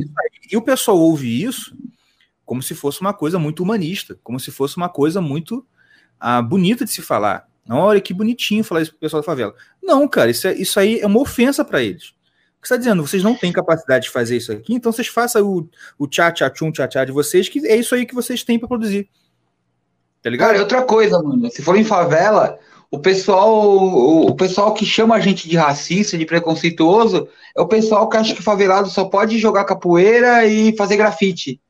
Tipo, e favelado não pode ser advogado, ser médico, não. Tipo, advogar, é, os caras na favela, você pode ver lá, tem oficina de grafite, oficina de pipa, oficina de capoeira, não tem uma coisa útil para os caras.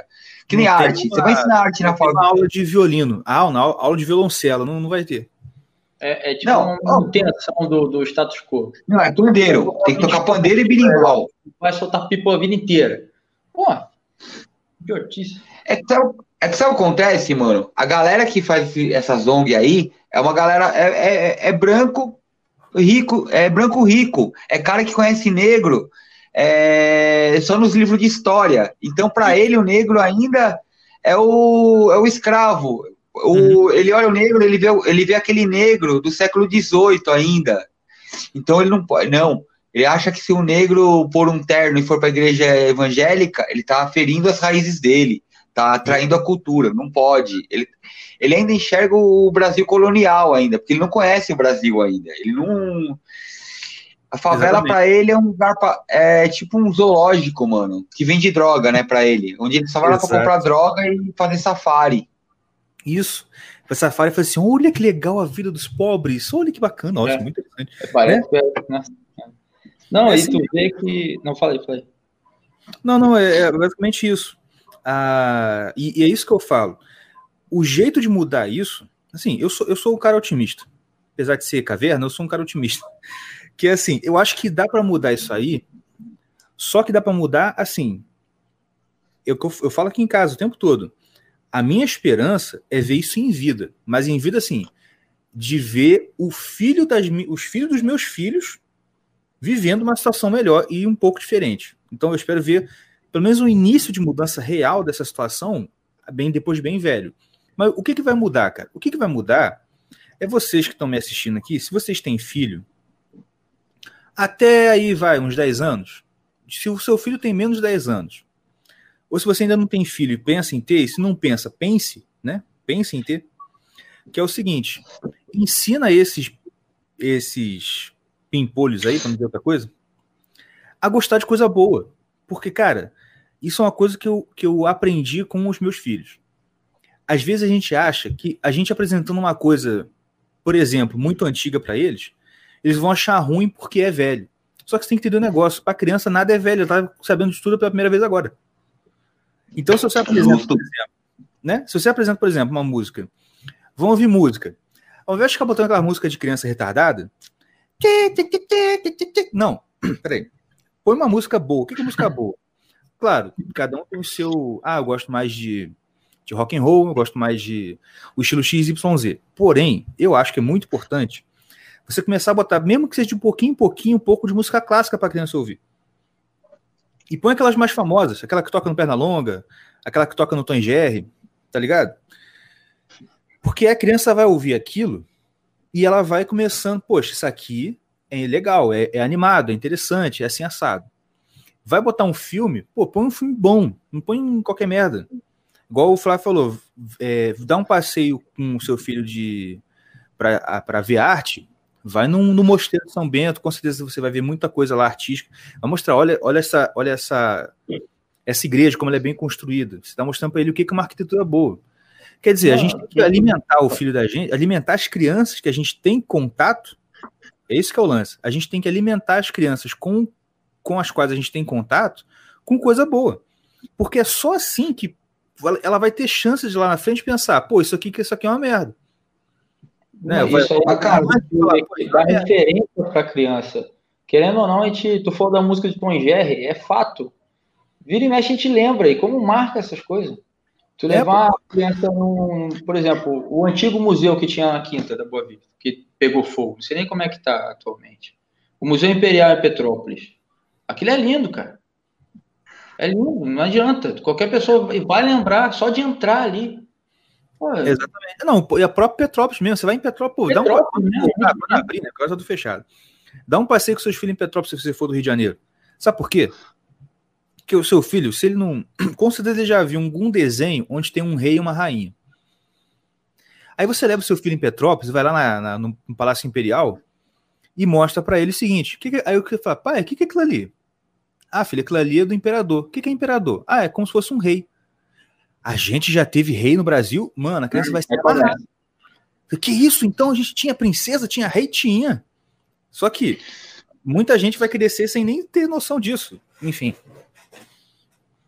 É. Cara, eu vejo assim, eu não tenho filho ainda, tô planejando aqui, mas o que eu vejo em muito camarada meu assim, o maior erro, mano, é que ficou fácil criar filho, fácil entre aspas, né? Nego dá um tablet, dá um celular na mão da criança, fica é. jogando Fortnite o dia inteiro e não é. te dá trabalho. Isso é cômodo. É, exatamente. É, a pessoa não quer ter o trabalho de. É a mesma coisa que eu falei da escola, que, que reclama da escola, mas não vai na reunião de pais. Isso. A criança, os pais reclamam do que a criança assiste. Ah, o Felipe Neto. Meu amigo, você não quer que seu filho veja o é. Felipe Neto? Tenta com ele para ver, pra ver desenho. Isso, pô. Senta lá, fala, filho, vamos ver os desenhos da época do papai, que a gente tá falando aí, põe Tom Jerry, pica-pau. Isso. E eles gostam. Gostam. Cara, eu, eu acho o seguinte. Se você, ah, não, os desenhos da minha época eles não vão gostar. Cara, eles vão, porque os desenhos que você via era bom. E é bom para você e vai ser bom para eles. Vocês dois vão ficar rindo. Cara, se você for ver, é antigo pra, era antigo pra gente também. Você sim, fala sim, assim, ah, é, é antigo, é, tipo o pai. É dos anos 50, pra nós também é velho. Uhum. Não tão velho quanto para as crianças hoje, mas também é velho. E as crianças e a gente gostava. Exatamente. Pô, pai E cê, o pessoal fala que nem o pica-pau na época era considerado violento, mano. Aí você vai ver hoje, mano. Eu nem sei como tá hoje. Hoje é só discussão que personagem que é LGBT, qual que não é, meu. Se Bob Esponja mano, é ou não é. Cara, hoje em dia tem uma coisa chamada Dora Aventureira. Eu acho que o maior mal que, que, que, que a indústria de desenho já fez para a humanidade é a Dora Aventureira. Sabe por quê? Porque a Dora Aventureira é uma uma bonequinha retardada que fica lá repetindo, conversando com a criança. vamos fazer tal coisa, vamos. Não, não responde, ele espera que a criança responda, fica aquele silêncio. Você, aí tá, vamos pegar a mochila, aí tem a música na mochila, e ppp, papapá, e vai.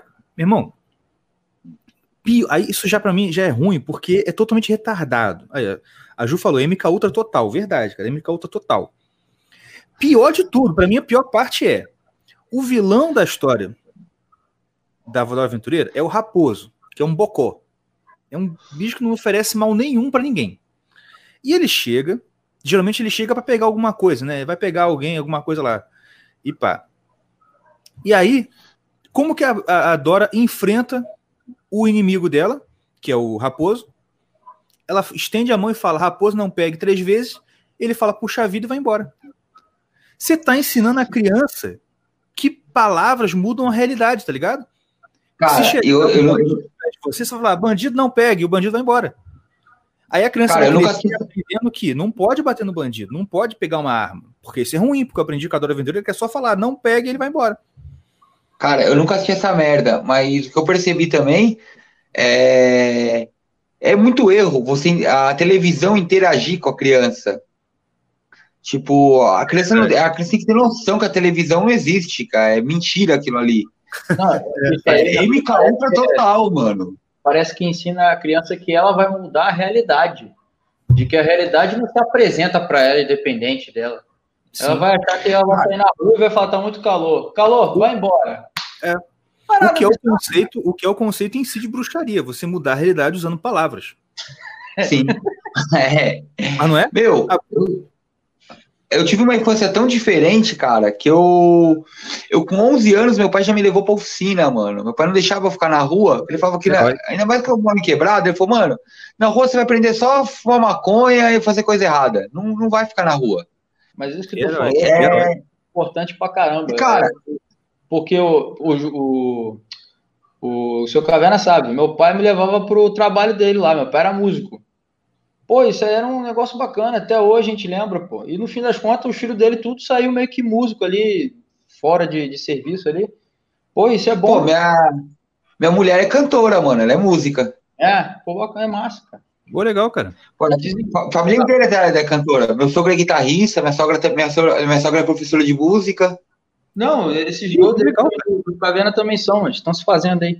O, e, e, outra coisa, desenvolve certas coisas na pessoa, desenvolve, no caso da música, uma, tipo, uma sensibilidade musical.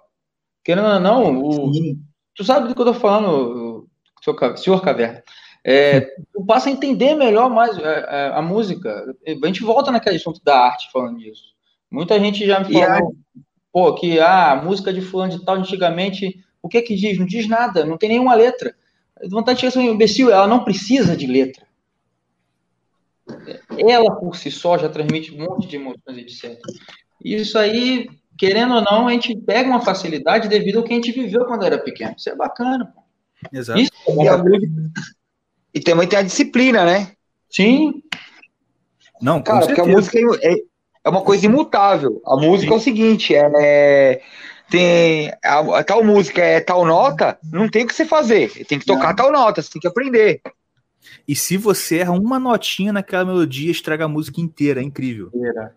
Inteira. Você, por exemplo, você tá fazendo, vai fazer uma frase no violão. Mano, se você errar uma notinha daquela escala, bicho, fica merda. Fica merda. Isso desenvolve tô... responsabilidade, desenvolve várias coisas, indiretamente, mas desenvolve, é muito bom. Ó, eu, antes de pegar o violão, eu tocava trompete. É. O, o David Jones sabe que eu aprendi, eu estudava perto da casa dele, inclusive. Uhum. Ah, meu irmão, que, olha, o, o, o, o, trompete, né, o pistão, como nosso avô falava, né? Isso, pistão. Meu irmão, o pistão o trompete é uma coisa muito, muito ingrata. Porque. Você já, você já tocou alguma coisa de instrumento de sopro, Flávio? Eu nunca toquei nada, velho. Eu sou um lixo pra música. Nada. Não, eu, não sei, eu não sei tocar nada. Beleza. Mas assim, qualquer instrumento de sopro tem essa dificuldade. E geralmente instrumento de bocal, né? Trompete, trombone, trompa, tudo mais.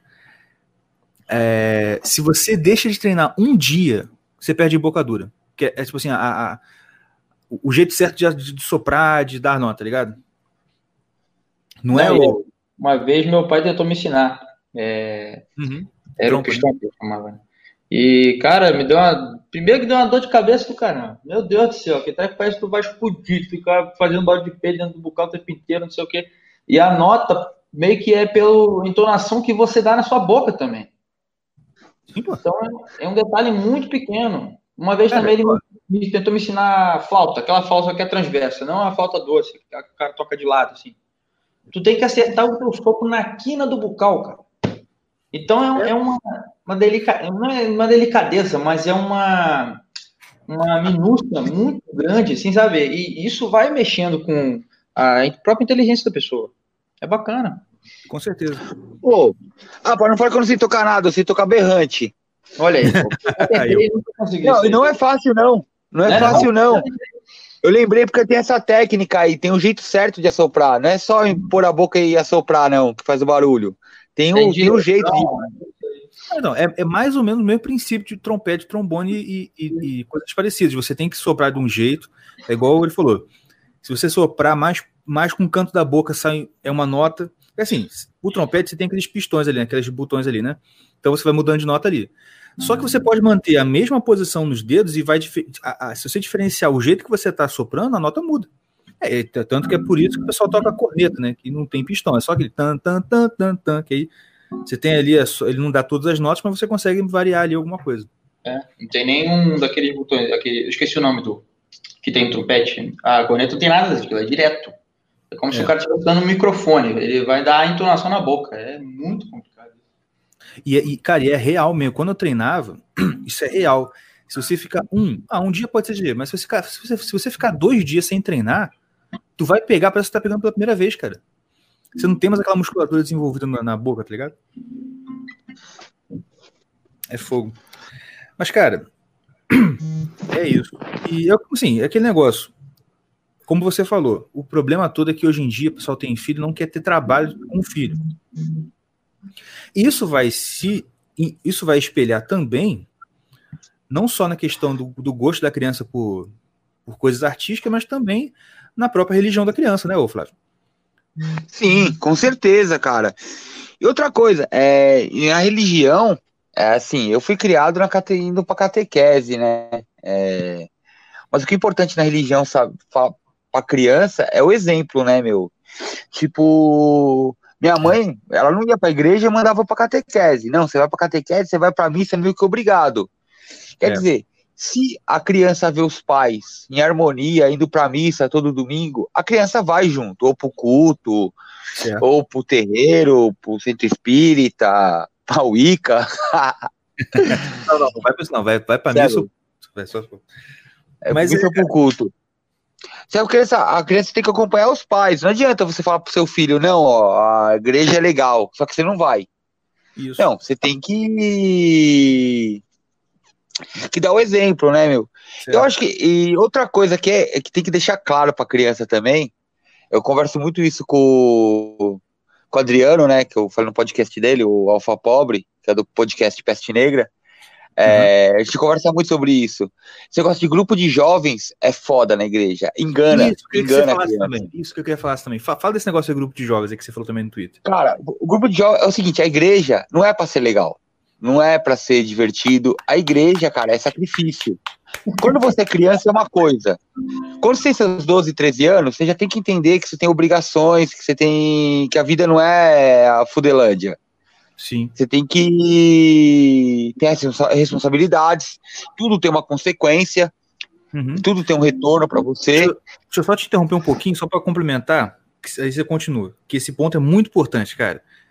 Esse é o problema de muita igreja que eu que, eu, que, que principalmente a católica eu não conheço, mas é muito comum você ver em igreja evangélica o seguinte: você tem lá o culto, tem o louvor e tal, e tem a hora que as crianças descem pro cultinho, certo? Eu até entendo que criança muito pequena é interessante que o, né, você, é, é, a- a- o pai pode prestar mais atenção na, na mensagem se a criança estiver ali com alguém.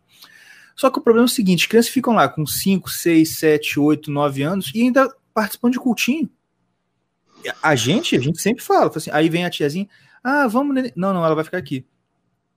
Por quê? Porque ela precisa ouvir. É o que você falou, porque não pode, não pode entender que igreja é brincadeirinha. E aí tem um duplo Sim. problema. tem um duplo problema. A criança vai achar que igreja é brincadeirinha, porque no cultinho ele vai pode ouvir uma historinha bíblica, pode, só que ele vai pintar, vai brincar, vai fazer, né? E tem um segundo problema, que um monte de adolescente sai também do culto na hora para que ah não que eu vou ajudar a cuidar da criança. Aí a porcaria do adolescente que tinha que estar tá lá ouvindo a mensagem dura, a mensagem de ó, não vai fazer merda, para de se vestir igual uma prostituta, e não sei o que, não, tá lá ajudando a cuidar das criancinhas. Aí a mãe fica toda orgulhosa. Ai, que bom, minha filha está ajudando na igreja.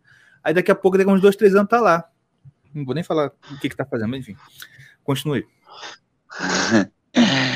É, então, cara, o problema, o problema, o problema é que depois eu. Eu vou na missa dos velhos, né, mano? Tipo, eu acordo cedo e vou na primeira missa.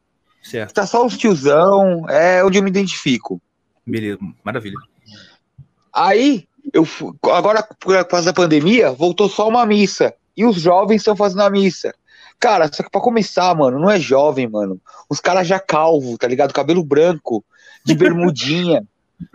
de bermudinha ali. O cara acha só porque ele não trabalha e não tem mulher, ele é criança, ele é adolescente ainda, sabe?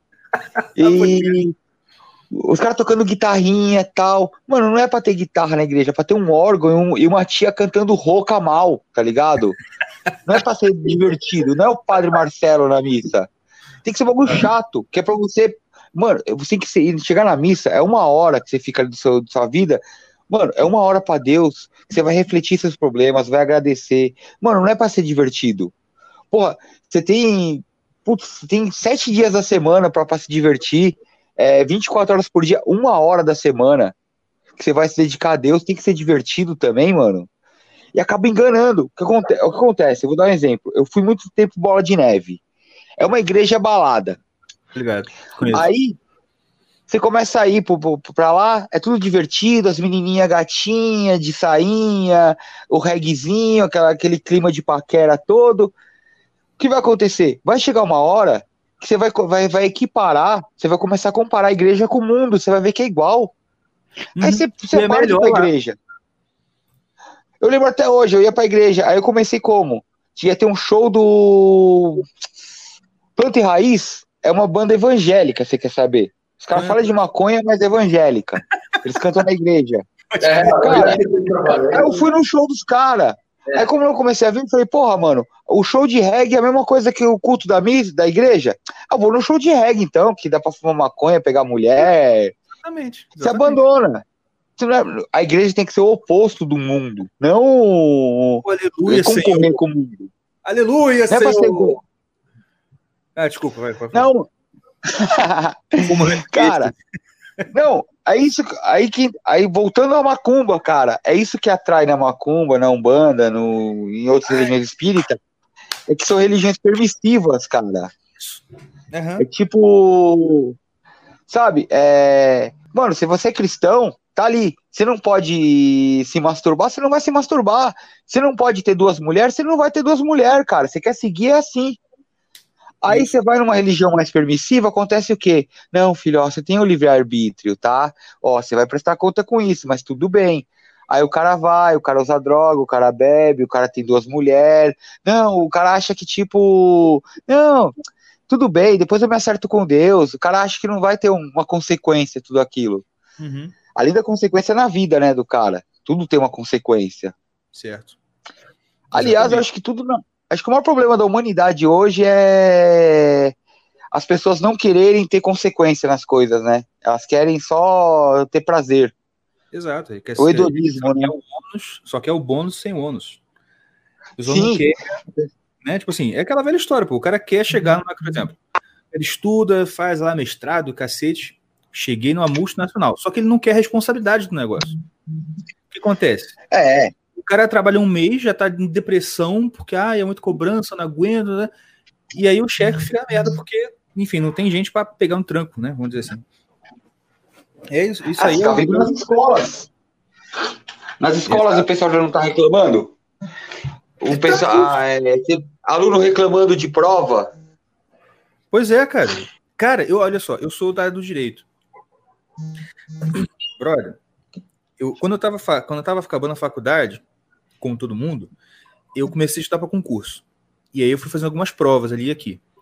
E as provas de concurso, elas são relativamente difíceis, sabe? Assim, tem um nível de dificuldade lá. Português, por exemplo, pô, é, um, é, um, nível alto de cobrança em algumas coisas. Aí acabou, fui fazer a prova do AB. Quando eu me formei, né? Pô, vou fazer a prova do AB. E eu lembro que sempre que eu ia treinar, quando eu pegava uma questão da OAB para fazer, eu falava, pô, oba, porque era sempre mais fácil que as outras, tá ligado? Hum. E aí, assim, o que. Aí, quando eu comecei a estudar para OAB para valer, eu comecei a assistir a aula de gente que dava aula para OAB e tal. Mano, a OAB, comparado com outras provas de concurso, ela é super tranquila. Tranquila. Nível fácil, de verdade. Agora, você vai procurar aula de. Né, professor que dá aula para OAB no, no YouTube tudo, ou em outros lugares, os caras não tem um exame da ordem que os caras não vão fazer um comentário da prova onde eles não falem alguma coisa do tipo assim: nossa, a OAB está pegando pesado demais, isso é um absurdo. Para que isso tudo? Para que não vai ser necessário essa cobrança? Os caras reclamando de dificuldade da prova, cara. Mas, mas Igor, isso aí é a pedagogia do oprimido, cara. Pois é. é. Mudar a realidade de acordo com o indivíduo. Pô, meu filho, pelo amor de Deus, cara. É como se o cara quisesse botar a mão no fogo, mas não vou, posso me queimar, não. Dá um teu jeito aí, fogo. Porra, isso, isso. É o Kiko, é o Kiko lá em Acapulco, né? Mãe, ele vai lá, mãe, vou na, na piscina aí, tudo bem, só não vai se molhar. Isso. é, é como diz o Brasileirinhos, né, mano? A gente é o banquete de consequências, né? É, exatamente. As pessoas não querem encarar o banquete de consequências. Exemplo, Cara, tudo. Ó, é que nem o pessoal fala, é fácil ser rico. Eu não acho que deve ser fácil ser rico, não. cara. Quando você tem uma visão cristã do mundo, eu acho que é muito é. mais difícil ser rico. Principalmente Sabe? você tem que... a visão cristã do mundo. Então, é. Quando você é foda-se, foda-se. Tipo, mas até quando você, visão você é assim, não é, não é fácil, cara. Sabe por quê? Uma coisa que muita, ninguém, ninguém se liga sobre ter muita grana é que você se preocupa muito, porque você tem muita grana, cara. Você não pode perder. Quando você tá ferrado, Tipo assim, você, se preocupa porque você vai ter que ralar mais para colocar mais dinheiro na, na, em casa, você vai ter que achar um jeito de, né, complementar a tua renda. Beleza, aí chega no fim do mês e ufa, desse mês deu certo, né? Uhum. Agora, o cara que já tem um patrimônio muito grande é um medo diferente, que é um medo assim, eu tenho, mas eu posso perder a qualquer momento, pode vir alguém me roubar, alguém pode me passar a perna. E, cara, o, o nível de preocupação que esses caras têm é o que você falou. Se o cara não até quando o cara desse, tipo assim, não quer saber de Deus, não quer saber de nada, ele vive atormentado, cara. Eu sei porque eu, eu conheço muita gente que tem muita grana. A galera fica. Eu, é, eu conheço alguns. Cara, eu tenho é o seguinte. Um exemplo. É, eu acho que as pessoas perderam a noção de. A noção não, né? A capacidade de enfrentamento. Eu tava vendo uma época o, aquele Luciano Hang, o velho da van. O Zé Carioca. Isso, ele. Começou pequenininho, foi, hoje em dia o cara tem a van. Pô, aí não sei quem veio dar a sugestão, acho que foi até o Freixo. Não foi o Freixo?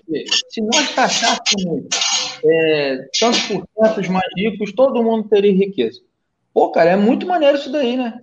Pô, o cara teve trabalho de uma vida e você vai lá puxar dele. As pessoas não é. enfrentam as coisas. Outra coisa também, hoje mesmo, eu, eu, eu jogo, eu pratico polo, polo equestre. E, pô, é um negócio bizarro. Parece uma parada mó de fresco para quem assiste, mas é quase uma guerra aquele negócio. Tu, tu, eu já perdi memória jogando, já aconteceu tudo já. E um dia desse, foi brincar com o cara, com medo numa dividida de bola. Aí, pô, mas o cara ficou com medo. Eu falei, cara, eu só sinto, só paro de sentir medo a hora que eu desço do cavalo. Não é ausência de medo, é questão de enfrentar e fazer o negócio acontecer. As pessoas perderam isso, velho. Ah, eu queria ser rico. Porra, tu queria nascer rico então, porque você não tá fazendo nada para ser rico. Você tá aí sentado, ou assistindo a live do Bruno Marrone, tomando cerveja e chorando no final da noite. Porra, não adianta. Exatamente. Pô, se, cair, se, se, eu cair aqui, é que minha bateria tá no, no, no, osso. Eu coloquei no carregador aqui, mas tá. Não, tranquilo, beleza. Tá, já tá, mas se cair, eu, se cair, eu entro com outro celular. Não, não, a gente já tá chegando aqui no tempo também. Tá? Mas, Cara, vai... fala aí. Não, é que eu, eu, mudei o carregador aqui, mano. O carregador tá ruim, tá ruim. Vem aqui pra cozinha. Tranquilo. Então, mano, é... Esse negócio. Não, que eu falo de ser rico é mais difícil, cara, porque é o seguinte, na visão cristã da coisa. Se você tem 100 reais, cara, no bolso, e você dá 10 reais pra um, pra um morador de rua, cara, tipo, vai te fazer falta aqueles 10 conto. Você fez uma puta caridade.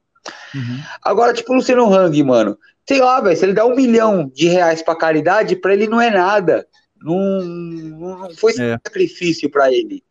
É verdade. Aí o cara tem que, o cara tem que sair do financeiro, o cara tem que pegar, tem que ele mesmo fazer marmita, levar de madrugada na rua. O cara, tem, o cara vai viver com, com peso na consciência pelo dinheiro dele.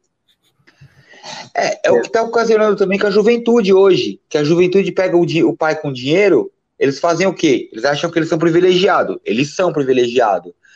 De vez os caras fazerem alguma coisa para mudar o mundo, sei lá, é, na firma do pai dele, fala assim, não, vou, vou pegar a firma do meu pai, vou, vou na favela, vou pegar uma parte de molecada para fazer estágio aqui, vou ensinar uma profissão para eles. Não, eles querem militar, eles não querem abrir mão do dinheiro deles, eles querem que você divide o seu. Isso. Eles querem aumentar o imposto, Uhum. eles acham que tem que ter divisão de distribuição de rendas, mas eles não querem dividir o dinheiro deles. Pô, Exatamente. A, a minha mulher observou isso daí. Saiu um seriado que é baseado num filme, Expresso da Manhã. Você já assistiu? Não. Esse filme, eu já ouvi falar desse filme aí. Então, saiu no Netflix agora uma série sobre essa parada. É tipo o mundo, o mundo acabou, que nem normal. O mundo acabou, tal. Aí só tem um trem que em cada va- ele é dividido em vagões, vagões gigantescos, onde cada vagão é uma classe social. Uhum. Aí tem o vagão dos ricos, onde tem muita coisa, não sei o que, e tem o vagão dos pobres. Aí eu pensei em até em assistir. Só que a minha mulher assistiu e falou, cara, tu nem vai gostar. Eu, por quê? Porque é briguinha de classe. Só que, pô, lá, os caras lá fazem uma revolução porque quer a riqueza dos ricos. Só que eles ficam lá parados dentro do, do vagão deles. Ninguém trabalha, ninguém produz nada, ninguém faz nada. Eles querem um negócio que o cara tá lá no outro vagão trabalhando para fazer. Uhum. E é isso. Ah. É. Foi igual essa semana, a polêmica do Jeff Bezos, que o pessoal tava falando do dinheiro dele.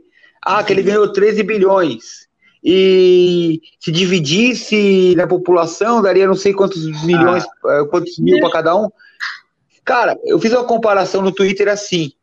Se você pegar a fortuna do, uma fortuna um bilionário e dividir, é a mesma coisa que você chegar na floresta, pegar todas as presas, pegar as ovelhas, pegar os animais mais fracos e dividir entre os predadores. Você pega as, as presas e divide entre os predadores.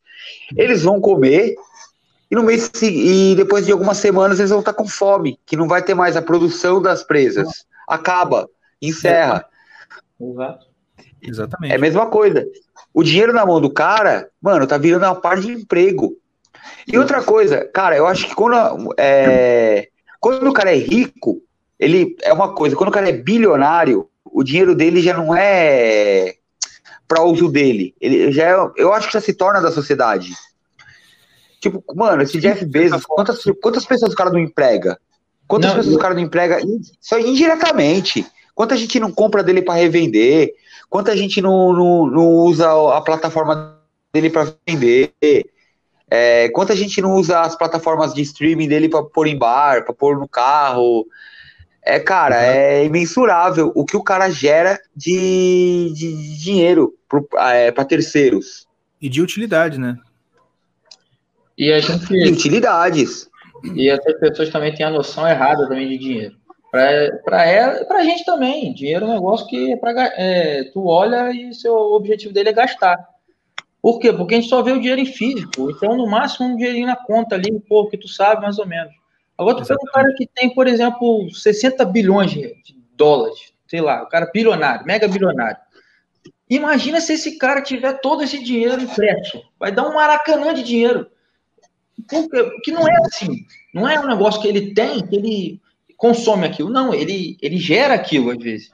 Às vezes não, na maioria das vezes. Tem uma, um monte de gente ali embaixo, que nem tu falou mesmo, Flávio. É, é uma diferença de noção que a gente tem. Exato.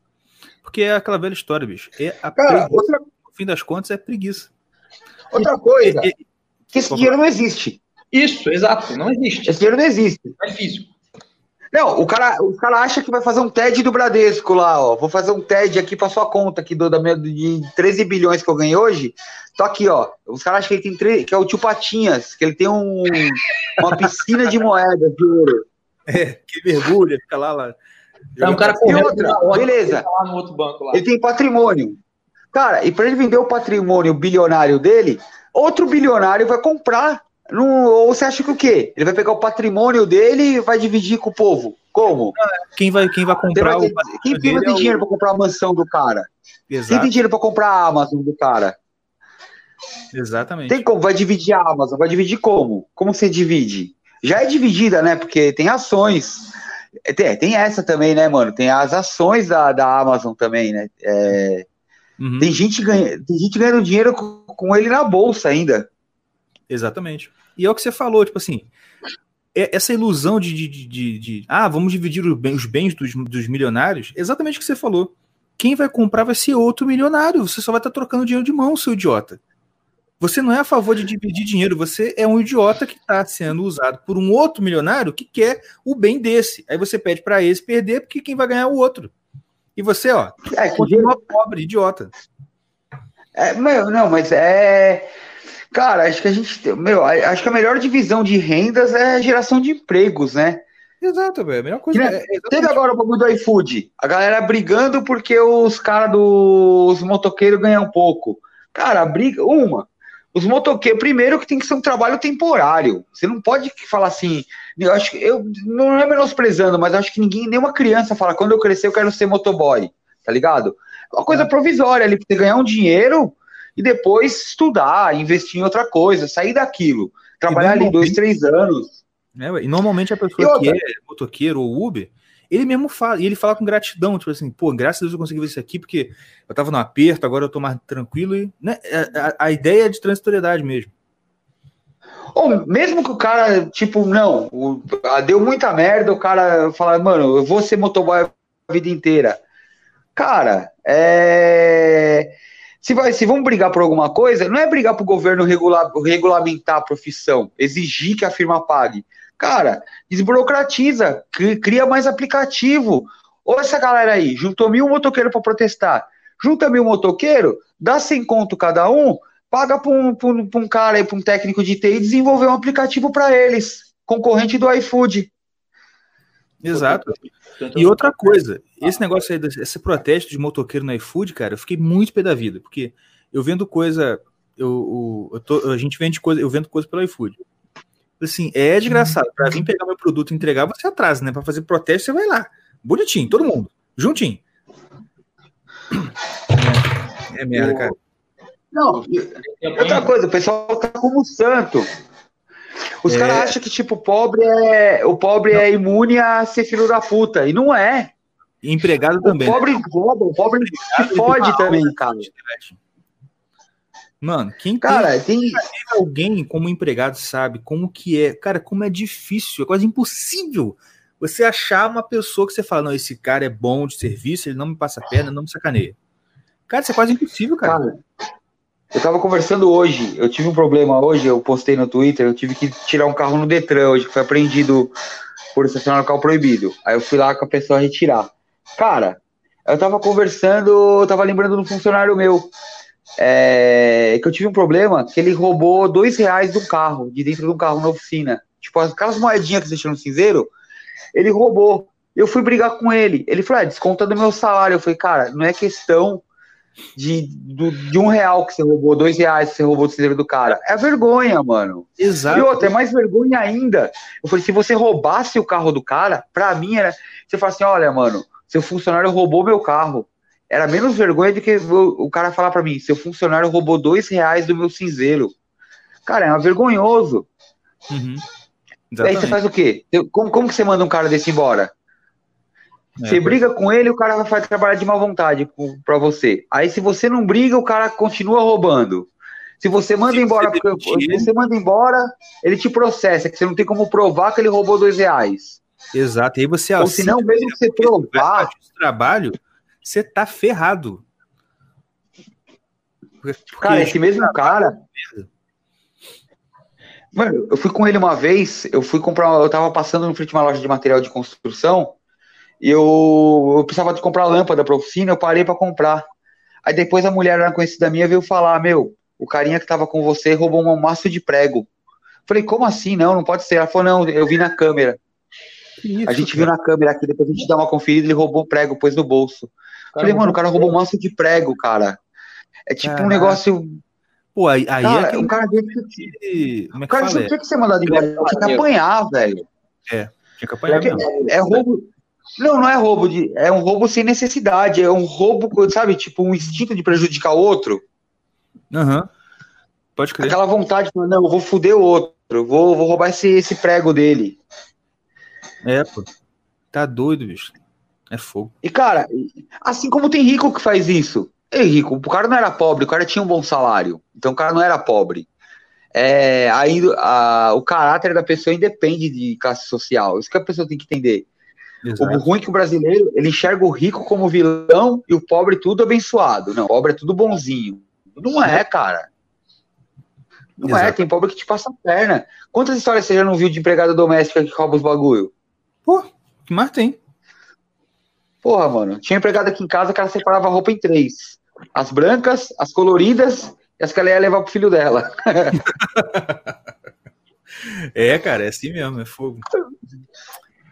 E é, e é, o que ainda tem. E aí, enfim, é toda, é toda essa cultura. E essa cultura de bando de idolatria que tem é exatamente por conta disso. É essa romantização de pobre, romantização e demonização de rico. Cara, uma coisa que eu aprendi, velho, você não pode ter vergonha de ser pobre, mano. Você não tem que ter orgulho. Porque você não é, não é mérito ser pobre, tá ligado? Não é. tem mérito. Fala, não, eu sou. Não, é, eu acho legal o cara ter orgulho de morar na favela tal. O cara não tem que ter orgulho de ser pobre, mano. Tipo, cara tem que parar pra pensar e falar, mano, eu sou pobre, eu quero ser rico, mano. Eu vou, eu vou sair disso, eu vou fazer alguma coisa. Exato. Eu acho Pô, que abaixo, na, na, na, escala social, eu acho que abaixo do ladrão tá o vagabundo. O cara que não trabalha e não rouba. O cara não quer sair nem roubando da, da, da, da miséria que ele tá. Aham, uhum, pode crer, concordo contigo. Não, dá mais raiva. Dá mais raiva. Pensa muito polarizadamente, né? Ah, o cara é, é, é rico ou é pobre? Porra, pelo amor de Deus, cara. Eu falo sincero, eu não, tenho, eu não tenho vontade de ser rico. Sendo bem sincero com você.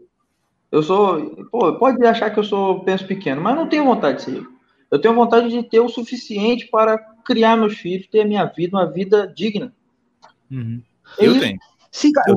Mas acho que todo brasileiro, acho que a maioria dos brasileiros pensa assim, cara. Ninguém. Sim, acho que não tem nem, nem querer. Sim. Nem tem esperança em ser rico. A, a, a, o que tu falou, a vergonha e o orgulho. Não, pô, eu não tenho vergonha de, de, de pensar desse jeito. Não. Tenho orgulho também. Eu penso assim porque eu penso.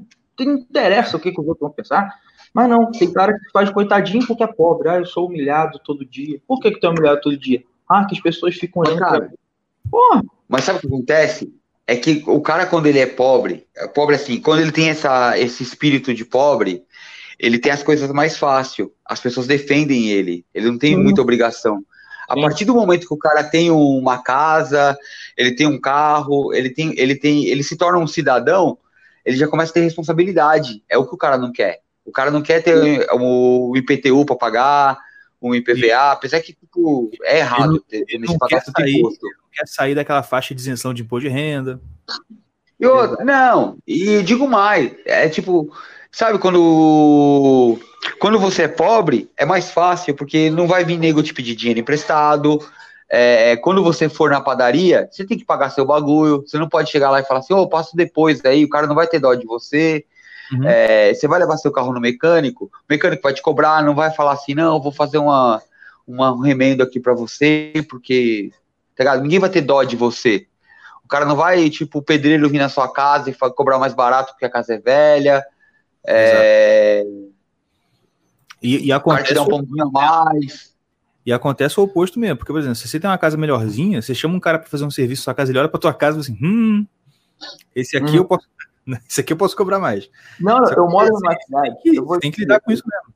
O eu, por trás do David Jones, mora numa cidade em que é assim. É, tu, é, é tudo escalonado pela posição, mais ou menos, aqui dentro da cidade. A pessoa que cobra 20 reais para fazer é, faxina aqui em casa, cobra 10 para um outro cara de um outro bairro, cobra 50 para um outro bairro. A mesma faxina. Às vezes a casa do mesmo tamanho. É, é, é, então. Que o pessoal reclama. Assim, eu diferencio o que eu cobro de carro pela responsa responsabilidade e pela dificuldade do serviço. Não, é outra aí, coisa. Tá é outra coisa. Mas o pessoal. É diferente. Agora, não, tipo, vai. Não é nem você construir um muro. É, às vezes vender uma pamonha, cara. Tu vê uma diferença dessa, pô. É um negócio ridículo. É. Não, é, é assim mesmo. Cara, mas, mas é. Mas eu quero Cara, a favela. A favela Porque... que a galera, tipo. Eu, eu já, mano, eu tenho, eu tenho uma história aí que eu até conto que eu, que eu ficava com uma menina que caiu a luz, eu fui tomar banho, caiu a luz, ela teve que religar o gato, o pessoal dá risada. Mas, cara, eu, eu, quando eu ficava com essa menina, eu conheci muito o ambiente de favela, cara. Eu conheço muito favela. Uhum. E, cara, eu garanto, tem muita gente na favela que não quer sair, cara, porque é cômodo. Sim, o cara não quer ter obrigação. A gente mais vê lá, a gente foi criado, Igor. Fala sério. É, com certeza, mano. E eu conheço muita gente que fala, eu moro na, na Rocinha, moro no Alemão e tal, e não quero sair. Ah, por quê? Ué, eu vou, Aí, eu vou morar em Nova Iguaçu, pegar duas horas de trânsito para chegar no trabalho? Eu não, né? Tipo assim, ele mora na merda, mas ele quer estar na merda perto de Copacabana, ele quer estar na merda perto de Botafogo. Entendeu? É, você já viu o mendigo em periferia? Uhum. Você já viu mendigo no Sapopemba? Não, mendigo ah, ele fica lá no, no fim da cidade. Exatamente. Ele tá pertinho ali de todo mundo. Justamente. O cara Mas podia. É. Cara, tu entrou num ponto cara, de mendigo pedinte. Eu não tenho nada contra as pessoas, né? Tem pessoa que realmente passa necessidade, mas é incrível. No bairro que eu moro aqui, tem um, um pessoal que vem de outro bairro, tu vê que eles vêm de outro bairro, e vão pedindo em todas as casas. E teve uma vez que foi muito engraçado. Eu tocou a campainha aqui, eu tava, já acordei bolado, tava dormindo na sala. Aí fui lá, o cara, pô, fala contigo. Eu, pode falar, que eu tô vindo aqui, vou dar porta. Aí ele, não, chega mais, fala comigo. Eu, não, cara, não vou não, o que que tá precisando? Não, não, nada não, tudo aí, incomodando demais o senhor. E ficou bolado. o cara ficou com raiva. Ele deve ter se sentido injustiçado, eu acho, não sei. Uhum. Pelo amor de Deus. Assim, como assim você como não vai falar com um estranho que tá aqui na sua porta querendo que você vá perto dele, né? Eu olhei, pô, não, pô, Cara, não, pô, nessa aí, eu não sei se vai dar tempo aqui, dos seus tempos aí, dando minha bateria também. Cara, uma vez eu tava com a minha mulher aqui na sala, a gente vendo televisão, e a gente faz. Todo sábado aqui a gente faz uma comida diferente, pega uma cervejinha, fica conversando, vendo a televisão. Coisa de casal, né? É... Aí eu, eu vi uns gritos. E eu peguei e falei, ah, é alguma briga, né? Zona Leste, sempre tem briga aqui. Aí eu vi o um grito, socorro, socorro, socorro. Falei, ah, mano, não sou polícia? Se foda. Socorro. Até que o cara, eu tava com a janela da sala aberta, e minha janela, minha janela é tipo um metro da rua. Aí veio um cara, um cara mó nóia assim, meu, pelo amor de Deus, me ajuda. Falei, o que você quer? Ele falou, mano, minha mulher tá tendo um filho. Acho que eu nunca contei essa história na internet, hein, cara. Acho que é a primeira vez, em primeira mão. Primeira mão, pela eu primeira falei... Eu falei pro cara, o que você quer? Ele falou, mano, me ajuda, pelo amor de Deus, minha mulher tá tendo um filho. Eu falei, ah, peraí que eu vou ligar pra ambulância, pro, pro SAMU. Ele falou, não, eu já liguei. Eu falei, não. Eu fui, Noia, eu falei, mano, Noia ligou, do orelhão, os caras não acharam que era trote. Eu fui liguei. Aí no que eu liguei, o cara que atendeu falou: olha, é o seguinte, a gente já teve uma ligação desse, desse local, só que sábado é, a gente está com pouca ambulância e não tem como ir. A gente foi o mais rápido possível. Aí eu falei pro cara, falei, ah, espera lá que eles já vão. E voltei aqui, né? Conversar com a minha mulher e tal. Aí o cara começou a gritar, socorro, socorro. Aí minha mulher falou, mano, vai lá. Eu falei, putz, vou lá. Aí eu samba canção, pus na camiseta, peguei o celular e fui. Aqui na minha rua, é, não sei como que é aí, tem essas torres de telefonia, né? Na uhum. torre de telefonia tinha uma casa abandonada no mesmo terreno. E e eles invadiram essa casa. Era um casal de catador de papelão, né? De eles invadiram a casa lá, dois, dois meio no meio nóia assim. Uhum. O cara devia ter uns 30 anos, a menina devia ter uns 17, 18 assim, era bem novinha. E ela, eu cheguei lá, ela tava parindo um filho, mano. Aí eu liguei pro SAMU de novo, falei, pelo amor de Deus, mano, a mulher tá tendo filho. Aí a mulher, o cara do SAMU falou, você vai fazer o parto. Eu falei, nem fudendo. Você vai fazer o parto. Falei, mano, eu sou mecânico, velho, não sou médico. Falei, não, você vai fazer o parto. Falei, cara, não brinca. Falei, mano, é o seguinte, mano, é, ou você faz o parto ou essa criança vai morrer. Falei, puta, mano, beleza. Aí eu deixei meu celular no Viva Voz do lado e ela falando, como que tá aí? Eu falei, mano, tô ouvindo a cabeça. Aí ela me orientou, eu fiz o parto da mulher, mano. Caraca. Eu tirei a criança. Mano, foi um bagulho mais foda, assim, um bagulho mais foda que eu fiz na vida, assim. Acho que. Caraca, mano. que Deus esteja ouvindo. acho que Deus leve isso em conta no meu julgamento. Com peguei certeza. a criança aqui. Aí eu peguei a criança toda melecada assim na mão. Aí eu falei, mano, e o lugar era nojento, mano, tava cheio de lixo. Porra, era que eles catavam lixo na rua, né, pra reciclagem. Aí eu falei, mano, e aí? Aí eu falei assim: ó, é o seguinte, você tem que encostar no corpo da mãe a criança e cortar o cordão umbilical. falei, mano, não tenho tesoura, não tem nada aqui. Aí eu tô numa casa invadida, cheia de lixo. Aí eu tirei o eu tinha um tênis velho assim, eu arranquei o cadarço do tênis e amarrei assim, com bem amarrado isso, o cordão cara? umbilical. Porque você tem que cortar o. Assim, cortar a circulação, a circulação, do cordão umbilical na hora. Aí eu cortei a, a, a circulação e deixei na, na, mão da mãe, mano. Caraca. Aí 15 minutos, chegou a ambulância depois. Aí a hora que chegou a ambulância, eu falei, bom, minha parte eu já fiz. A mulher falou, não, não, vem cá, me deu parabéns, tá? O pessoal do SAMU. Aí eu ajudei eles a tirar a mulher com a criança lá. Aí eles embrulharam a criança naqueles. Num, Negócio térmico. Né? Tipo, um alumínio, né? Pra não dar hipotermia e tal, e levou pro hospital. Eu, até, eu cogitei adotar a criança, cara. Uhum. É que aí eu conversei com o brother meu, ele falou que, mano, que ele, ele falou que conversou com o advogado dele e falou, mano, pra você adotar uma criança conhecida assim, ainda mais de noia, é a pior merda que você vai fazer na sua vida. Uhum. Que daqui um ano, eles quiserem a criança de volta, eles podem pegar. É. Aí eu, eu preferi cortar contato, eu nem peguei telefone nem nada, mas assim. Então, quando o pessoal chamar assim na porta da sua casa, pode ser alguma coisa.